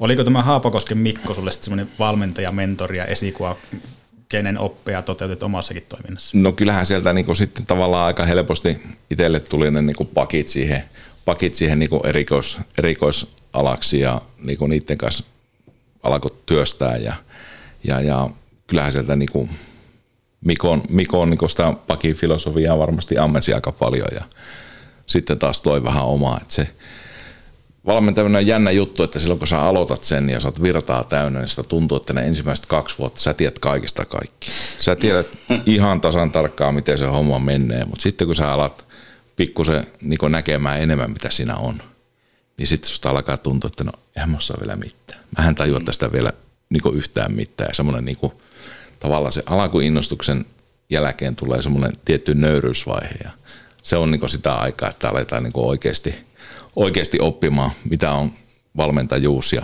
mitä juttuja siihen kuuluu ja tavallaan se, että se sun yksi ja ainut juttu ei ole aina oikea vastaus. Onko valmentaja vastuus niin kuin paljon muustakin kuin siitä pelistä? No kyllähän valmentaja vastaa siitä kokonaisuudesta, kokonaisuudesta koko ajan, että tota, siihen niin kuin varsinkin lapsikiekossa kuuluu niin paljon sitä käyttäytymistä, miten siellä ollaan, miten ryhmässä toimitaan, toimitaan ja sitten taas semmoista niin kuin urheilijaksi oppimista, oppimista, että miten tehdään alkuverryttelyt, loppuverryttelyt ja mikä merkitys on ravinnolla, mikä merkitys on unella ja taas semmoista niin kuin opettamista siihen urheiluun, mitä se, mikä se urheilu ydin on ja kun halutaan kehittyä, niin taas niihin, niihin asioihin paneutumista ja sekin on taas niin kuin pala palalta menemistä, että sekä ei ole sitä, että ne oksennettaan täysmääräisinä aina, vaan että pikkupojille pikkujuttuja ja sitten kun ne kasvaa, niin sitten taas, taas niin kuin laatu, laatu sillä sisällä tai määrät tai jotkut mitkä tahansa, niin sitten niin kuin kasvaa. Että. Annetaan niin kuin palasina. Meillä kävi toi Koivusen Riitta täällä, täällä Jojon ominaisuudessa vähän, vähän puhumassa just nimenomaan nuorista ja puhuttiin hänen kanssa silloin, silloin tämmöistä asiasta kuin syömisestä ja, ja tota, ennen kaikkea mulla kotona on ongelmia sen syömisen kanssa. Ja siellä sanottiin, että, tai Riitta sanoi siihen, että, että tota, se täytyy ottaa vaan niin kuin suorituksena, että sinne vaan sinne kroppaan on pakko saada tavaraa ja, ja tota, that's it, sinne pitää X määrää kaloreita työntää joka päivä, että, että, että se liike pysyy, pysyy olla, niin kuin, koskeeko tämä niin kuin sama kaikkea muuta, annetaanko nämä niin kuin pienin palasina niille tuleville urheilijoille, että et okei, nyt, nyt otetaan suoritus, että nyt aletaan treenaa tämä käyttäytyminen kuntoon ja nyt tämä osa kuntoon ja tämä osa kuntoon vai? Niin, kyllä se käyttäytyminen on semmoinen jatkumo. jatkumo No se että varmasti se, on, niin, joo. se on semmoinen, niin kuin, mikä lähtee aika paljon sieltä kotua, kotua ja Mm. taas sitten semmoinen niin, kuin, niin sanottu hyvä kotikasvatus, se näkyy aika nopeasti tuolla hallilla niissä tyypeissä. Jokainen teistä siellä kun kulkee, niin näkee, että ketkä on niitä iloisia veijareita, jotka aina tervehtii, tervehtii vanhempia ja ottaa ne muut lapset huomioon ja on niinku semmoinen niinku hyvä kaveri kaikille. Ja, ja, ja sitten taas, niinku, että kaikki saadaan vähän semmoiseen mukaan, niin sitten taas semmoisia erilaisia kohtaamisia ja tapahtumia kumminkin siellä on niin paljon, niin pala palalta ne asiat sieltä niinku lutviutuu eteenpäin. Palataan pikkusen taaksepäin. Nuo on tärkeitä asioita, mutta mä en päässyt nyt yli tuosta sun aiemmasta puheenvuorosta, kun tämmöinen pieni työhottovirkailija heräsi minussa henkiin. Kaksi eri, erityistä viisautta. Sä sanoit sen, minkä mä oon kuullut ainakin Viuhkolan Jarilta, että ei ole yhtä ainoa mahdollisuutta tai, tai ratkaisua päästä päämäärään. Tai aina se, mitä ite, miten itse ajattelee, se ainoa oikea tapa. Se toinen oli se, se mihin, mihin vielä haluan, että pysähdyt hetkeksi, kun kerroit, että aluksi tuntui, että tiesit kaikki, ja olit kaikissa oikeassa ja sitten huomasit, että et ymmärrä juuri mitään, että olet vasta alkutaipaleella. Nyt kun Raksilassa istut C-katsomossa, niin siinä takana on semmoisia kavereita, jotka tietää kaikesta kaiken, niin antaa sen kuulua myöskin, varmaan ihan sinne niin kuin alas asti. Ja todennäköisesti ne ei ehkä ole ihan ytimessä. Kuinka tärkeää nuo on, jos puhutaan valmentajasta tai itse urheilijasta, että voi ajatella sillä tavalla, että tässä on monta erilaista vaihtoehtoa ratkoa tai kehittyä, tai sitten se, että ant- antaa kunnia myöskin niin kuin mu- muunlaisille vaihtoehdoille. No totta kai se on niin tärkeä, tärkeä ja niin just tuo peli, kun se on niin monimuotoinen, että niin jos se katsomo huutajat on kovia huutaa, niin se on heidän oikeus niin nähdä se peli sillä tavalla. Mutta taas sitten, jotka työskentelee laji- lajin parissa, vaikka valmentajat, niin se ehkä pitää olla se kokonaisuus vähän laajakatseisempi ja niin miettiä, että no, mitä tuon jutun takana on, kun taas sylkästä joku mielipide vaan pelkästään siihen. Että tota, mutta taas niin kuin just niille pelaajillekin, pelaajillekin, että ne kumminkin menee niin paljon eri reittejä. Siinä kun ne nuorista lähtee kasvaa, ne fyysiset erot on jo, erot on jo aika huimia. Ja vuosi voi tuoda paljon johonkin, niin jollekin niin lisää, niin tota, taas semmoinen niin rauha, rauha sille pelaajalle, että, että on tiettyjä, tiettyjä ominaisuuksia, minkä kanssa et voi kiirehtiä, se on biologiaa, mutta sitten on taas tiettyjä semmoisia luonteen juttuja, missä sä koko ajan voit olla niin täysillä läsnä ja viedä niitä eteenpäin ja niin sitä kautta niin ymmärtää, että sä heität koko ajan kaikkes, kaikkes tolle pelille ja vaikka sun biologinen ikä vähän laahaa perässä, niin se pikkuhiljaa tulee sinne. Että, et, et, meillä on paljon hyviä esimerkkejä semmoista pelaajista, jotka niin biologia on ollut niin sanottu vähän, vähän jäljessä. Joutunut ottaa vähän vauhtia. Niin, ja- mutta sitten kuitenkin se peli on ollut siellä se pelin periaatteet Kyllä, on ollut kyllä. siellä pohjalla, mikä on koko ajan kantanut ja vienyt niitä eteenpäin. Eteenpäin. Ja ne on joutunut niin selviytyä siinä pelissä. Ne ei ole pystynyt luistelulla tulee koko ajan tää läpi ja hassuttelee, vaan mm. ne on joutunut pikkusen koko ajan purista, että ne pystyy keksiä jonkun keinon jossain tilanteessa ja ratkoa sen pelitilanteen ja se peli taas etenee ja niistä tulee sitä kautta vahvempia pelaajia. Mutta tuo, tuossahan taas ollaan ytimessä. Siis tuossahan valmentajalla on ihan suunnattoman iso vastuu. Jos mennään sillä tavalla, että katsotaan laput silmällä, että kuka naputtaa eniten maaleja ja syöttöjä, viedään ne eteenpäin, ja sitten unohtuu just tämä, niin kuin, joka on fyysisesti jäljessä tai kehitysvaiheessa, mutta sillä on joku semmoinen ominaisuus, joka liittyy siihen pelaamiseen. Ei kaikki valmentajat tunnista sitä. Niin, mutta se on kuitenkin se tärkein. Se on, kuitenkin se peli on siellä aina se tärkein, että tota, se pitäisi kumminkin nähdä sitä pelaajasta, että mitä se ajattelee, minkälaisia ratkaisuja se haluaa tehdä, miten se osallistuu tuohon peliin, mitkä sen keinot on niin kuin voittaa noita tilanteita. Ja, ja se, niin kuin, se fysiikka kumminkin tasoittuu, mitä vanhemmaksi mennään, niin sitten ne taas yhtäkkiä nousee sieltä takkaa Mutta- esiin. Ja, ja sitten tullaan siihen, että sitten, jotka sillä luistelulla tai fysiikalla tekee vaikka niitä maaleja junnuissa, niin tavallaan niillekin vetää vähän paijasta, että hei, eläpä nyt me niin kuin, vähän niin kuin tekemään sitä maalia, mutta pelaapa nyt vähän näiden muiden kanssa sitä peliä. Että ok, sä voit jonkun hirveän punneruksen kautta voittaa jonkun tilanteen ja sitten sä saat ja meitä teet maali, mutta voisiko sä voittaa tuon tilanteen vähän fiksummin, ottaa se kiekko tuohon piiloon, antaa se pieni syöttö, kivan koupeli ja ne oppisi taas sitä pelin niin kuin periaatteita, periaatteita sieltä, niin taas, että ne ei tulisi sitten niin kuin vanhemmalla iällä vastaan se itse peli, että vitsi, miten tätä pelataan, miksi mä en niin kuin enää pysty tekemään maaleja, miksi tämä pelkkä luistelu ei enää en riitä tuossa. Että ne... Ei, late U12 ylöspäin, sillä pitäisi olla oikea valmentaja. Ei se isävalmentaja enää riitä siihen tuohon. Että niin kuin, tuo on se juttu, mistä me ollaan aina puhuttu. Mm. Ja semmoinen ruotsalainen malli, että annetaan isommalle porukalle mahdollisuus, rakennetaan sitä joukkuetta eikä sitä yksilöä. Mm. Mutta sitten jos mennään niin kuin, että pelkästään valmentajan henkilökohtaisten ominaisuuksien tai kykyjen tai taitojen kautta – niin se johtaa johonkin toisen lopputulemaan. Mutta tuohan on just se, mitä niin kuin tässä haluaisi kuullakin, kun me on puhuttu paljon muun muassa juniorikiekosta. No se on varmaan se yksi tie, yksi tie ja niin kuin, tavallaan itse uskoo vahvasti siihen, siihen ja on myös muita, muita teitä tähän, ja, mutta niin kuin, niin kuin sanoin, että ei isät voi olla enää valmentajana, niin jos, mutta voi olla, jos isät niin kuin ymmärtää peliä ja niin kuin tavallaan se, että se ei välttis voi olla valmentajana silloin, jos se on aloittanut sen lätkäsen Ville Petterin kanssa sieltä luistelukoulusta ja sen kanssa tullut koko ajan eteenpäin, niin, niin se ei välttis vielä tiedä, mitä on tulossa, vaan valmentajan kumminkin pitää tietää, että mihin niitä on jätkiä ollaan niin viemässä, mikä se, niin se niin iso, iso maali on niillä ja missä vaiheessa uran on tässä vaiheessa. Mikä se on ominaista, onko se voittaa se tappara tässä vaiheessa 6-2 vai pelata tasainen peliä. Siellä on sattunut ja tapahtunut, ja, mutta kumminkin on koittanut pelata sitä peliä vaikka pelin periaatteiden kautta, eikä tiukan taktiikan kautta. Mä ymmärrän ihan täysin, että sua kuvaillaan hyvin pelaajaläheiseksi valmentajaksi. Sua kun kuuntelee, niin tämähän on ihan sama, mitä peruskoulussa tehdään. Sä puhut, että käyttäytyminen, peli, ruokailu, ne kaikki on yhtä pakettia ja siinä ohjataan. Mä haluan kuitenkin sulta kysyä, siinä joukkueessa on 20-30 tyyppiä, että miten se on mahdollista kohdata jokainen ja tietää se heidän tarpeet ja antaa heille niitä työkaluja siihen arkeen. Mistä jääkiekkovalmentaja saa sen ajan ja kuinka sä pääset niin lähelle sitä junnua, että se kertoo ne asiat?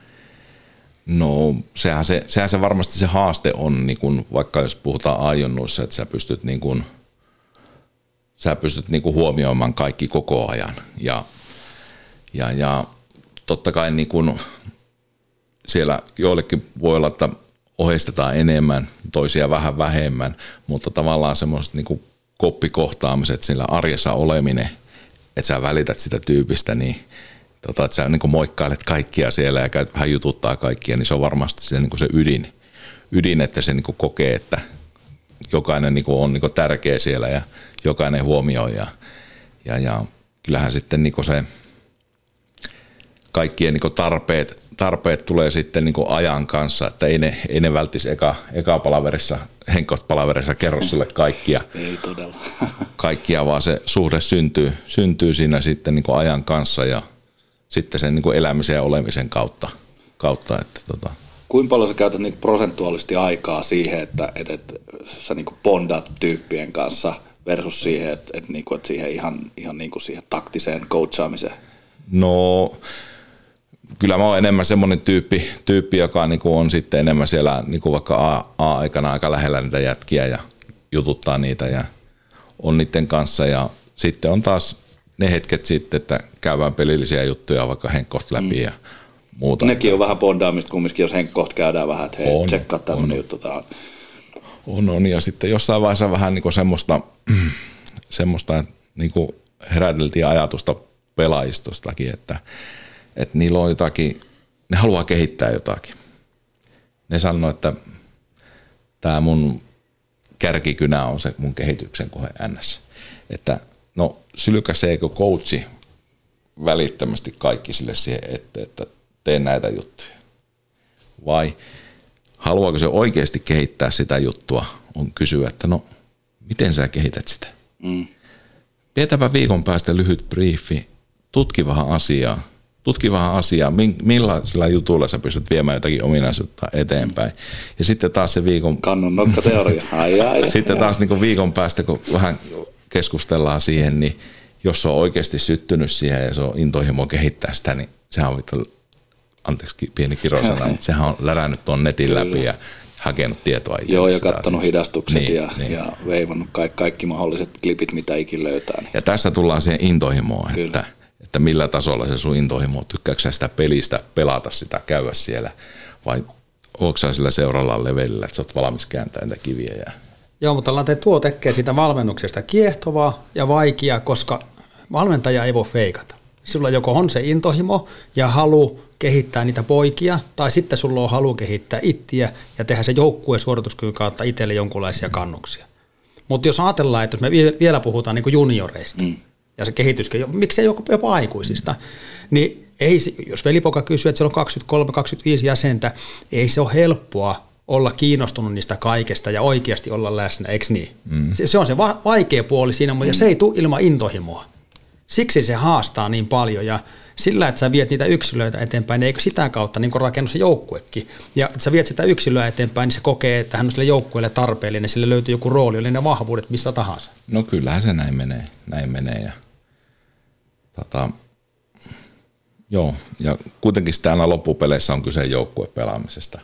Joukkuepelaamisesta ja niin kuin joukkueessa toimimisesta ja niin kuin se, kaikki se yksilöiden taito niin kuin saadaan tekemään samaa, samaa soppaa siinä, että, että tota, Mamba, Mamba monesti sanoo, että hei, te olette jätkät valinnut joukkueen lajin, toista voinut valita pituushypyn, niin teidän ei tarvitse välittää kenestäkään muusta, vaan sitä omasta hypystä.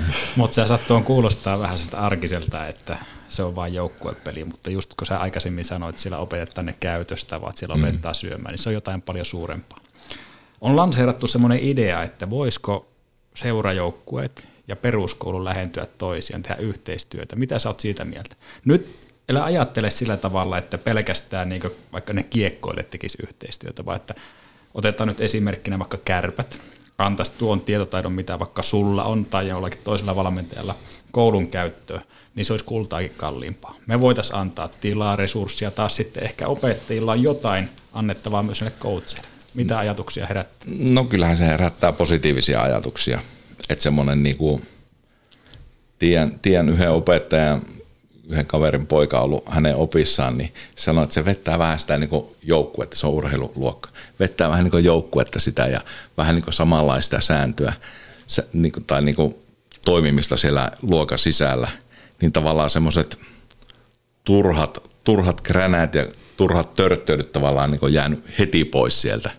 Että tavallaan semmoinen niin ajatusmalli, pieni ajatusmallin muutos siihen arkiseen toimintaan, niin siellä saa kilpailla täysillä ja siitä ei, siitä ei sanotakaan, jos on vähän tönässyt siellä pihapelissä sitä kaveria, vaan se on kulunut siihen kilpailuun ja se ei ole ollut koulu- koulukiusaamista ja muuta, vaan että se on ollut sitä vähän niin kuin mitä joukkueessakin on se kilpailu. Että. Ja muksut ylipäätänsä, kyllähän niitä kannattaisi vähän porkkana vetää siellä, että hei, nyt jos kaikki saa tästä kokeesta vaikka enemmän kuin seiskan, niin vitsi vedetään kaksi tuntia pihalfudista. Niin. Tai, tai siis tämmöisiä tyyliä. Kyllä, kyllä. Ja vähän semmoinen, että toinen huolehtii toisista Just sillä, näin. että, että tavallaan, että esim. meillä maajoukkuessa, vaikka nyt Kanadassa, kun oltiin kisoissa, niin oli niinku semmoinen, että, että jos joku nukkuu pommi, niin ei ole kaikki pussissa hiljaa ja hiittele, että paljonko lyö sakkua, vaan että hei, huolehtikaa se kaveri sinne mukaan, että joku mm. soittaa kymmenen mm. minuuttia aikaisemmin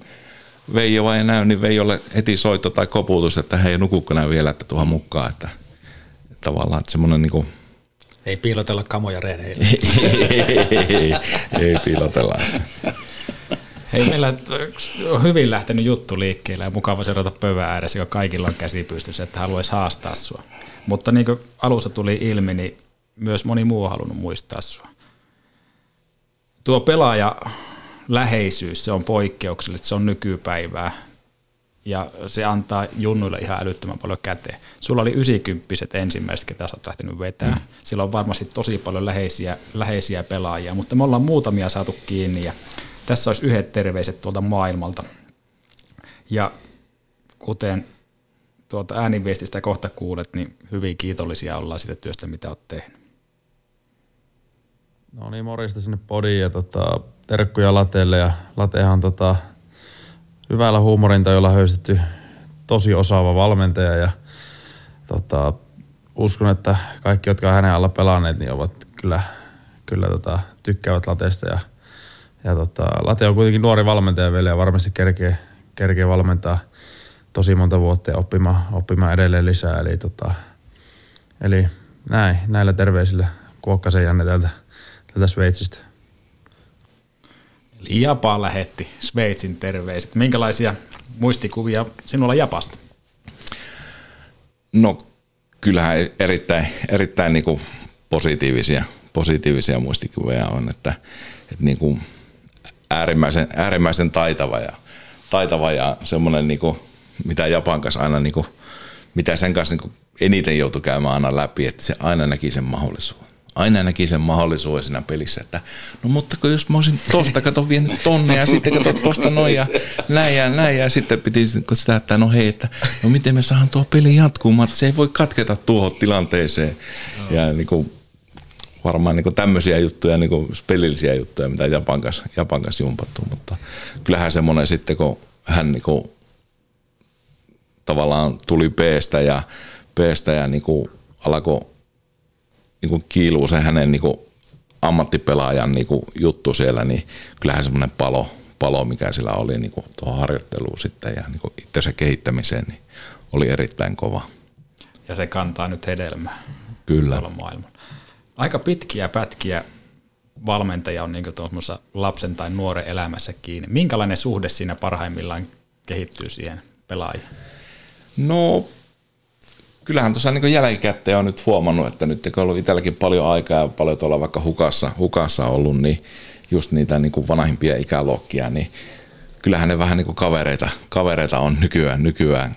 Että niiden kanssa niin jauhetaan vaikka mitä, mitä maailman asioita ja niin kuin he mielellään tulee juttelemaan ja musta on mukava poristaa niiden kanssa vähän miten menee ja muuta, että, että niin kuin, kyllähän se niin kuin sitten kantaa ja tavallaan just vaikka A-junnujen jälkeen se muutama vuosi, kun sinä menee ja ne on jossain vaikka muualla, niin ja sitten taas kun näkee, niin miten on taas ottanut henkisesti vaikka vähän steppejä ja aikuistunut entisestään, niin, niin, niin. sitten se suhe taas vähän niin kuin muuttuu siinä ja he ymmärtää monesti sitten paremmin vaikka mua ja sitten mm. taas niin tosi helpompi helppo jutella heidän kanssa. Onko tullut näitä, että nyt mä tajusin sen, mitä se... no, on, niitä, on niitä tullut aina silloin tällöin, että miksi, miksi mitäkin joskus tehtiin. Mun on pakko jatkaa tuota, kun sä sanoit, että niin kuin nykyään olette kavereita ja pystyy juttelemaan ja tekemään, niin silloin kun me ollaan oltu junnuja, niin valmentajalla oli aika iso auktoriteetti, iso äänisiä, voi sanoa semmoisia mörköjä. Pelo, pelottavia. Pelottavia mörköjä. Ja nyt jos sä puhut noin ja sun junnut tuota lähestyy sua aikuisiellä, niin onko joku iso muutos tapahtunut? Mikä on tähän muutokseen ajan? Niin siis, eihän se meikäläisenkään valmentamuus niin tämmöistä kevyttä rupattelua aina, aina ole, että, niin kuin, että kyllä ne on niin nähnyt varmaan, varmaan musta aika monen skaala, skaala ja tietää, tietää sitten, että – sitten kun palaa, palaa käämit joihinkin asioihin, niin sitten taas otetaan vähän tiukempaa. Että kyllähän semmoinen niin kuin, se ei voi olla koko aikaa autoritaarista johtamista, mutta on tiettyjä hetkiä, milloin sun pitää niin kuin, pitää taas sillä, silläkin tavalla johtaa, johtaa joukkoa ja se kuuluu siihen. Ja, ja onko se muuttunut, niin kuin, me ollaan puhuttu täällä niin Jursinov coachaamisesta, että, että rääkätään niin kuin jengiä, no, jengiä niin ihan loppuun asti. No sanotaan, että tästä on niin kuin sitä oli, se oli vähän murroksessa ehkä siinä vaiheessa, kun itsekin oli coachina, coachina että siellä niinku osa, osa niinku tosi niinku, tavallaan niinku pelaajaläheisesti pelaajaa niinku kuunnellen, kuunnellen niinku coachas. Ja sitten kuitenkin heillä oli myös sitä toistakin puolta. Ja sitten oli taas semmoisia coacheja, ketkä niinku käskemällä vähän niinku toimi koko ajan. Että, että se oli varmaan vähän murroksessa, se oli pikkusen uutta, uutta silloin – ja oikeastaan kun itse alkoi coachaa, niin se siinä vaiheessa alkoi kääntyä enemmän ja enemmän niin kuin vähän siihen suuntaan. KKP Jaskahan juoksutti ja, ja Entse porukoissakin jengiä ja kannatti pyöriä.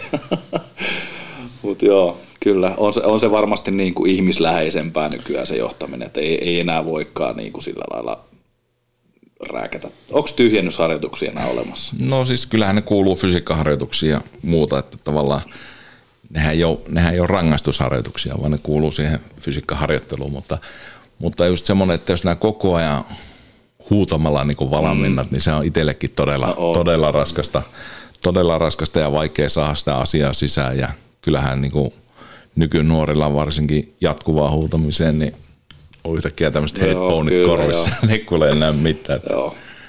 Se on noise cancelling laitettu niin. päälle, niin. että huutako mitä haluaa.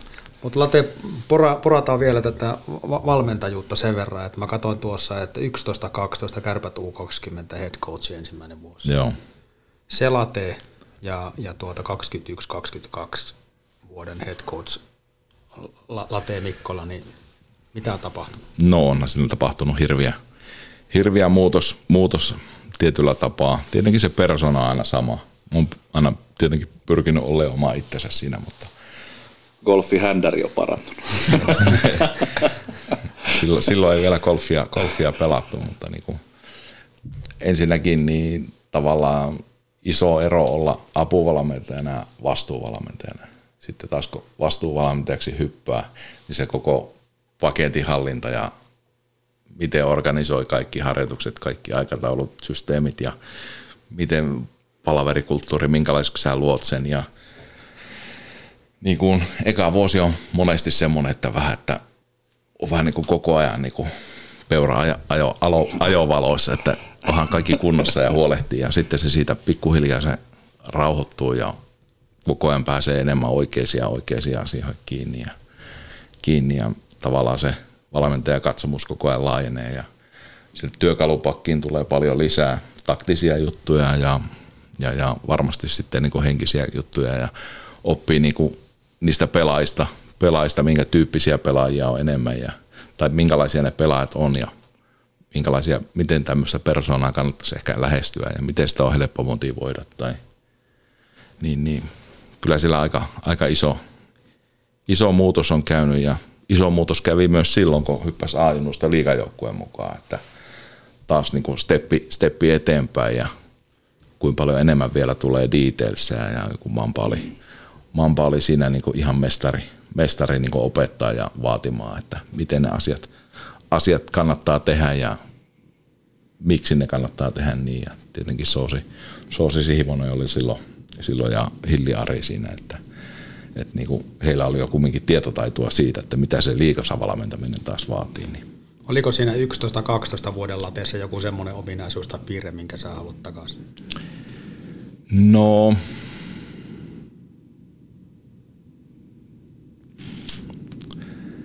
kyllähän niin kuin,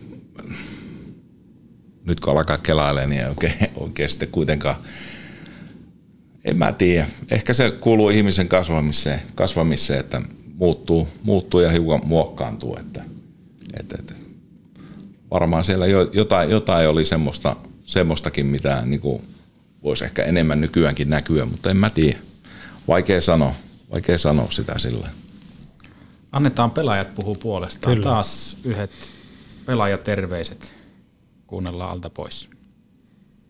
Tämä on pelaaja läheinen ja tykkää auttaa pelaajaa niin kuin ihan yksilötasollakin ja tosi hyvä niin nuorten pelaajien kehittämisessä. Että siitä oli kyllä ainakin itselle iso apu ensimmäisellä liikakaudella, että siinä osasi auttaa mua tosi paljon ja halusi kehittää mua pelaajana, niin kyllä siitä on isot kiitokset.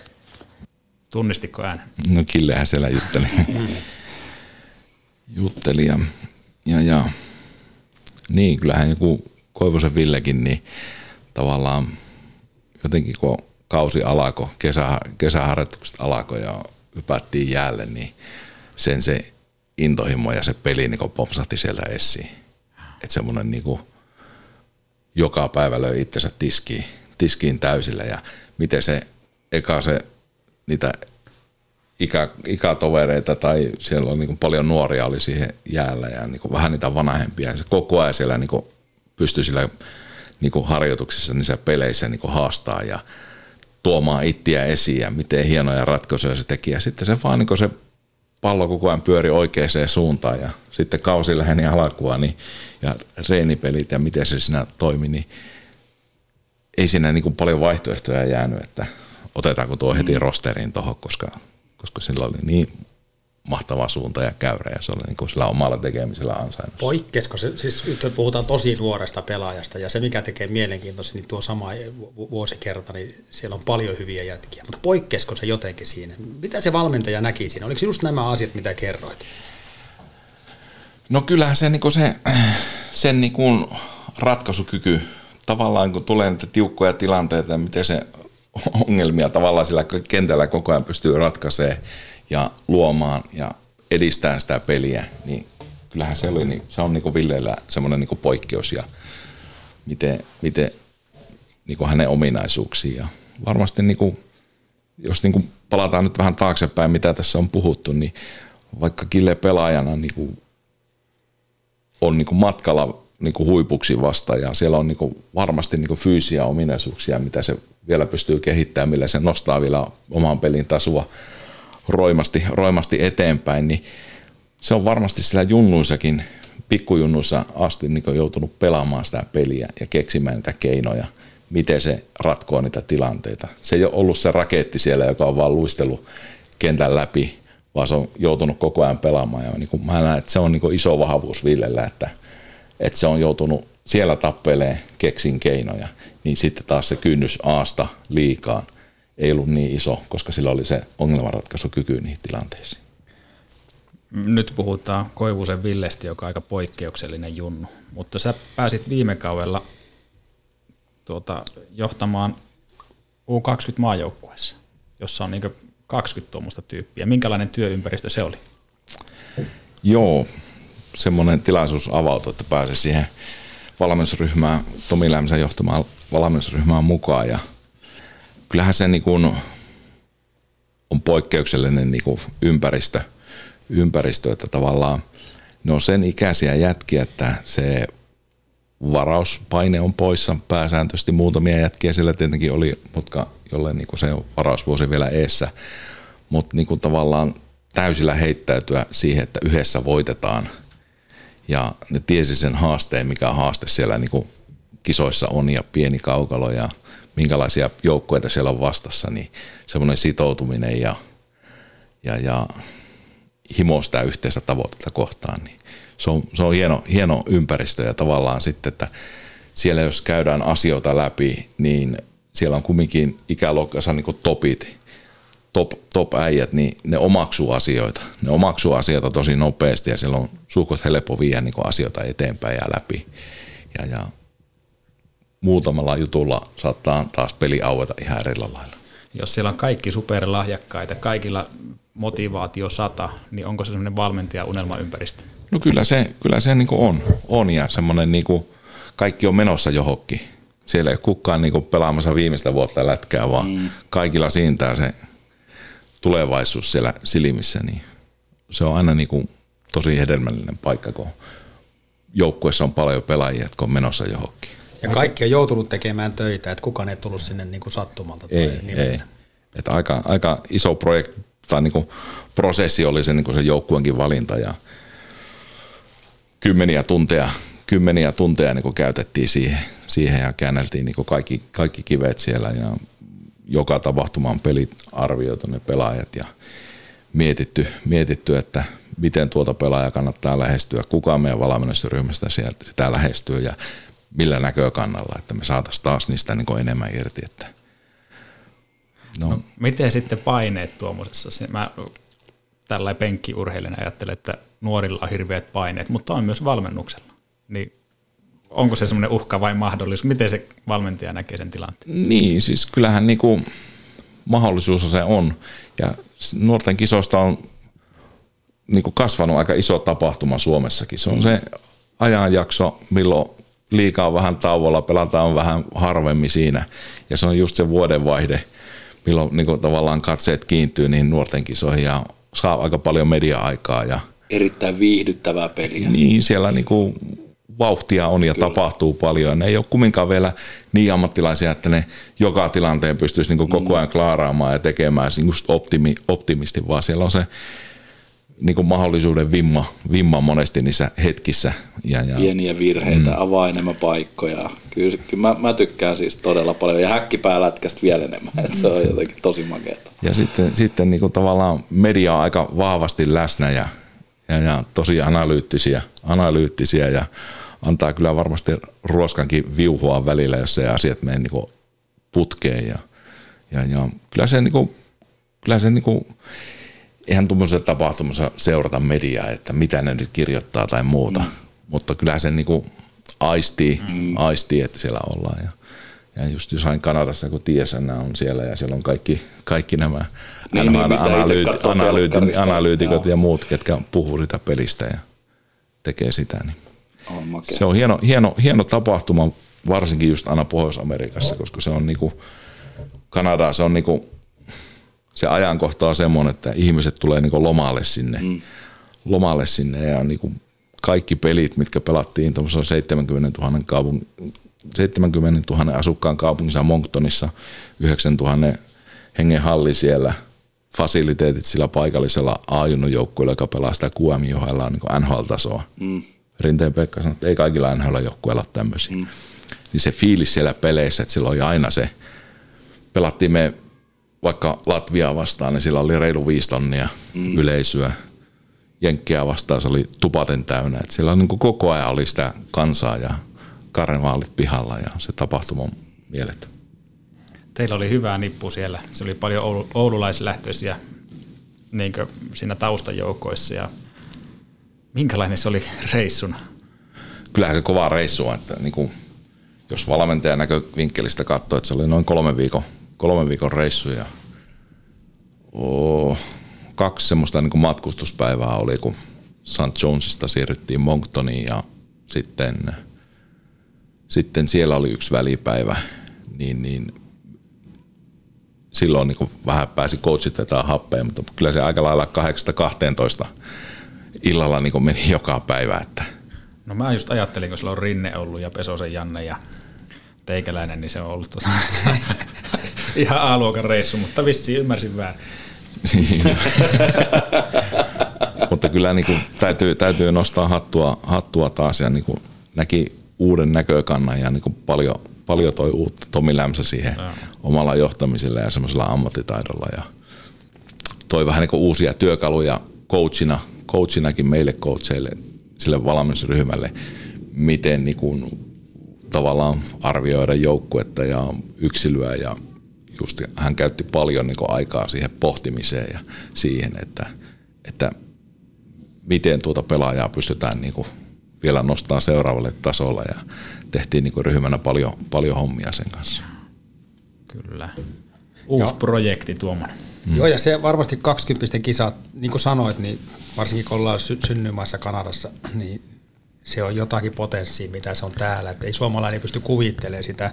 Mutta ajattelisin näin, että niin nuori kuin sinullakin on vielä kuitenkin tuo, tuo valmennusura, niin varmasti tuommalta reissulta oppii tosi paljon semmoisia asioita, mitä pystyy siinä arjessa sitten hyödyntämään. No, ja vielä se, että pääsee sitten niin kuin jakamaan niitä meritoituneiden kollegoiden kanssa. Ehdottomasti ja sitten kyllähän niin Suomessa, jos järjestetään nuorten kisat, niin tuvat on kyllä aika täynnä. Että mm. Suomessa on mahtava kulttuuri jo kasvanut tuohon niin nuorten kisoihin. Ja viimeisin, viimeisin no 2016, kun finaalit oli ja voitto tuli ja muuta, mm. niin oli se mieletön, mieletön juttu. Ja kyllähän niin sitten tavallaan se anti, anti mitä tuommoista turnauksesta saadaan, koska siellä on kuitenkin ikäluokkansa käytännössä kaikki maailman parhaat. Siellä yksittäisiä jätkiä – jotka on niin kuin vaikka NHL puolella, jotka ei ole kisoissa, niin ne on ainut, jotka niin kuin puuttuu, mutta varmaan yhden sormissa ne pelaajat, niin semmoinen se pelaajan vaatimustaso, missä ne menee tällä hetkellä, missä maailman kärki menee tällä hetkellä, niin se, on,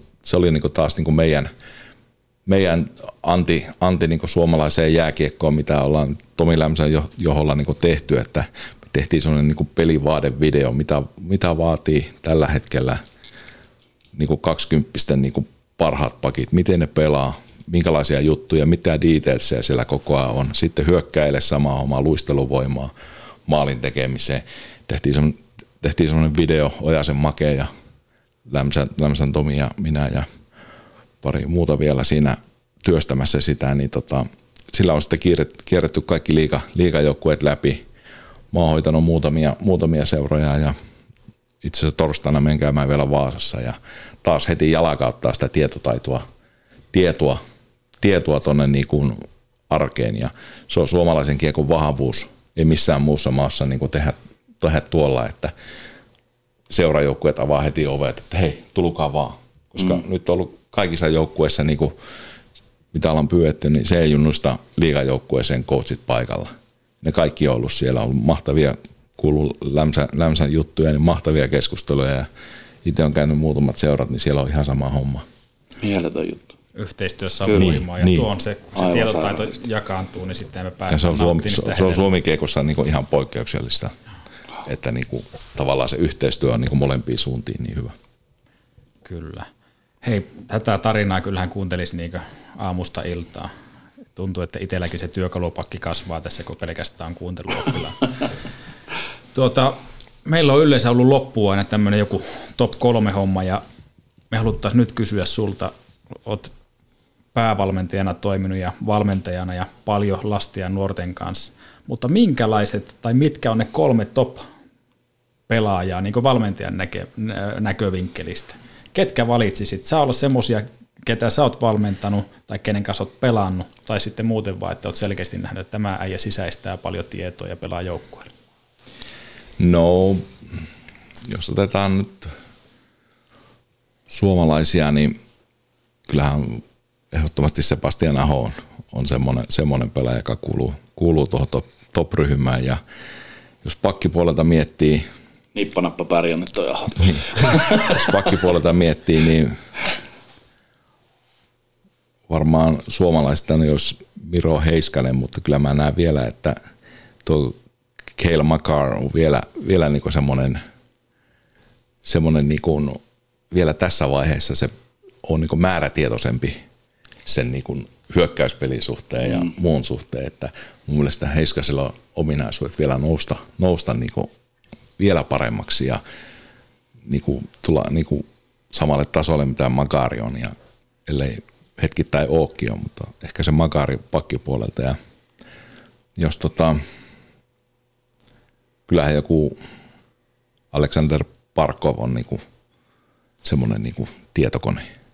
Tietokone ja kuin nuorena se murtautui tuohon liikaa ja kuin pitkään se on jo pelannut siellä ja kuin nuorena sitä tuli Floridan kapteeni ja miten se kantaa soihtua siellä, niin kyllähän ehdottomasti hän olisi. No kaikki semmoisia aika tehokkaita tulo, tulosvastuuspelaajia, mutta tuota, kerro vielä sanoilla, että minkälainen on sellainen van- valmentaja unelmapelaaja? No,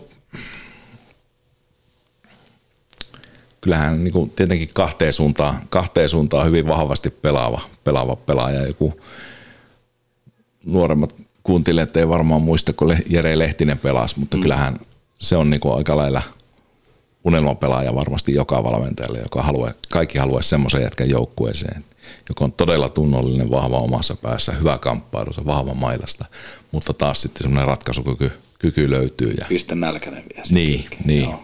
Miten sitten vanha pelikaveri ja semmoinen, ketä olet valmentanut, niin tuo pyörällä Mika? No, Mikahan on, Mikahan on kyllä sitten niinku tavallaan Suomen mittakaavassa ihan, ihan vastaava kuin Jere Lehtinen. Että Sisäistää nopeasti ja pelaa joukkueelle no, ja sitten ratkoo tarvittaessa. todella ja sitten kuin nöyrä, nöyrä tyyppi on ja kumminkin semmoinen aina joukkue, joukkue etu eellä, joukkue etu eellä menevä, menevä tyyppi. Ja, ja, ja kyllähän se kertoo aika paljon, että se on kärpissä eniten maaleja tehnyt pelaaja ja kuinka paljon se on voittanut uralla. Niin vaikka olisi muitakin vahvuuksia kuin maalinteko. Kyllä. Mä en malta olla käyttämättä nyt tilaisuutta hyväksi ja kysyä tästä käyttäytymisestä. Tuossa nostit esille kotikasvatuksen ja, ja käyttäytymistavat ja muut. Miten valmentaja arvioi, varsinkin jos puhutaan niin kuin vielä näitä häkkipäitä, niin miten ne arvioi pelaaja, jonka käyttäytyminen joko on kunnossa tai ei ole kunnossa? Miten se näkyy ja miten, mi- mihin se vaikuttaa sinun mielestä? No, body language on vähän semmoinen, että se sillä on vaikea niin feikata. Et niin kuin, me kun katsotaan tässä toisiaan, niin me koko ajan havaitaan toisista ja mitä mieltä on, onko kiinnostunut vai eikö ole kiinnostunut. Oliko tämä asia nyt semmoinen, että no pyh, vai ei, niin kyllähän se, niin se suuri on se niin body, body language. Mitä, miten se koko ajan aistii, kun yhdessä ryhmässä toimitaan, niin se lähtee niin sieltä. Sitten on tietenkin se, ne puheet ja, puheet ja käytös siihen, siihen päälle, päälle, että tota, niin semmoisiakin pelaajia on matkan varrella nähnyt, jotka niin kuin puhuu niin kuin tavallaan tietokone mm. asioista. Niin vähän niin kuin opetettu, että mitä sanot coachille, mitä se coachi haluaa kuulla. Mutta sitten sen niin näkee, että sen body language ei ole oikeasti sen takana ja vähän kun menee kulumantaan, niin sitten mennään jo ihan eri suuntaan. Niin, niin, niin kuin taas, että kyllähän sen ihmisen oppii tuntemaan, miten se, miten se käyttäytyy sillä eleillä, ilmeillä ja sitten mitä ne puheet on. Niin kyllä ne sieltä, sieltä niin kuin, aina niin kuin jokainen niin kuin paljastaa niin sanotusti nahkansa. Kyllä. Ja Villelle tiedoksi, että toi top kolme oli se viimeinen kysymys. Ai se menee siihen. se olisi tarkoitus lopettaa. Ollaan vedetty puolitoista tuntia tässä jo. Mutta aina sanotko sun podcasti, niin saat muuttaa sääntöjä. Joo, niin, mutta saat säkin. Mä haluan Late kiittää sua tästä ajasta. On aivan huikeeta kuunnella tarinaa ja sitä, mitä sä oot kokenut. Jos joskus haluat jakaa tuota tietotaitoa, miten kohdataan yksilö ja miten kohdataan persoona, niin mä luulen, että oululainen ja suomalainen peruskoulu olisi aika kiinnostunut siitä. Uskon, että myös herrasmiesten firmat aika mielellään haluaisi kuulla sitä, että miten se työntekijä kohdataan, tai sitten ne työntekijät kohtaa omat jälkikasvunsa. Kiitos näistä viisaista sanoista ja kiitos siitä, että tulit tänne Jallun luolaan kertoa omaa tarinaa. Kaikkea hyvää jatkoon ja toivottavasti törmäillään vielä usean kerran sillä jäähallin käytävillä ja me voidaan sitten tsempata sitä jälkikasvua heilumaan mailan kanssa. Kiitoksia ja oli, oli kyllä mukava rupattelu tuokio. tuokio Eikö mennyt aika nopeasti? Meni aika nopeasti ja äijät on niin intohimoilla mukana, niin oli mahtava, mahtava jutella, että niinku, tavallaan semmoinen vuorovaikutus oli koko ajan niin hyvin läsnä. Kiitos. Kiitoksia myös, Ki- myös mun, mun puolesta ja tota, haluan tässä vielä käyttää hyväkseni, että kiitos myös Allulle, oli mielettömät evät, oli sairaan makeata. Kiitos De Gamlashemi, kiitos LVI Pitkälä, että saadaan tehdä tätä showta. Ja kiitos Late, että olit mukana, oli, oli ihan sairaan mukavat lätinät. Kiitos. Joo, kiitos omasta puolestani. Niin kunnia saa jututtaa paljon itseään viis, viisaampia ihmisiä ja näistä, näistä opitaan, niin kuin velipoika sanoi, että huomenna meidänkin työpaikalla menee henkilöstöpolitiikka Ei muuta kuin ensi kertaan. Yes. De Gamlas Hemhotel et Restaurant, historiallinen boutique-hotelli Oulussa, keskustan tuntumassa. Yksilöllistä palvelua ainutlaatuisissa puitteissa. Myös juhlat ja kokoukset. Lämpimästi tervetuloa. Tarina, tyyliä ja tunnelmaa. degamlashotel.fi Näin tulee Pohjola, Pohjola, eli Jari ja Ville kahdella yhtä vastaan. Jarillakin kun syöttää Ville Pohjola, niin vähän mennään syöttää ja loistava heittäytyminen puolustaja Kintoselta. Pistää. Alakko pelaa? Niin, alakko pelaa? Alakko pelaamaan? Alakko pelaamaan? Alakko pelaamaan? Alakko pelaa? Totta kai mä alan. Tuukko nää pelaamaan? Tuukko nää pelaamaan? Hyvä Lukaa. Kuuntelit juuri Alakko pelaamaan podcastia. Jos heräs kysymyksiä, olkaa rohkeasti yhteydessä. TNO Adventure tai PHC Oulu. Kiitos. Kiitti Allu!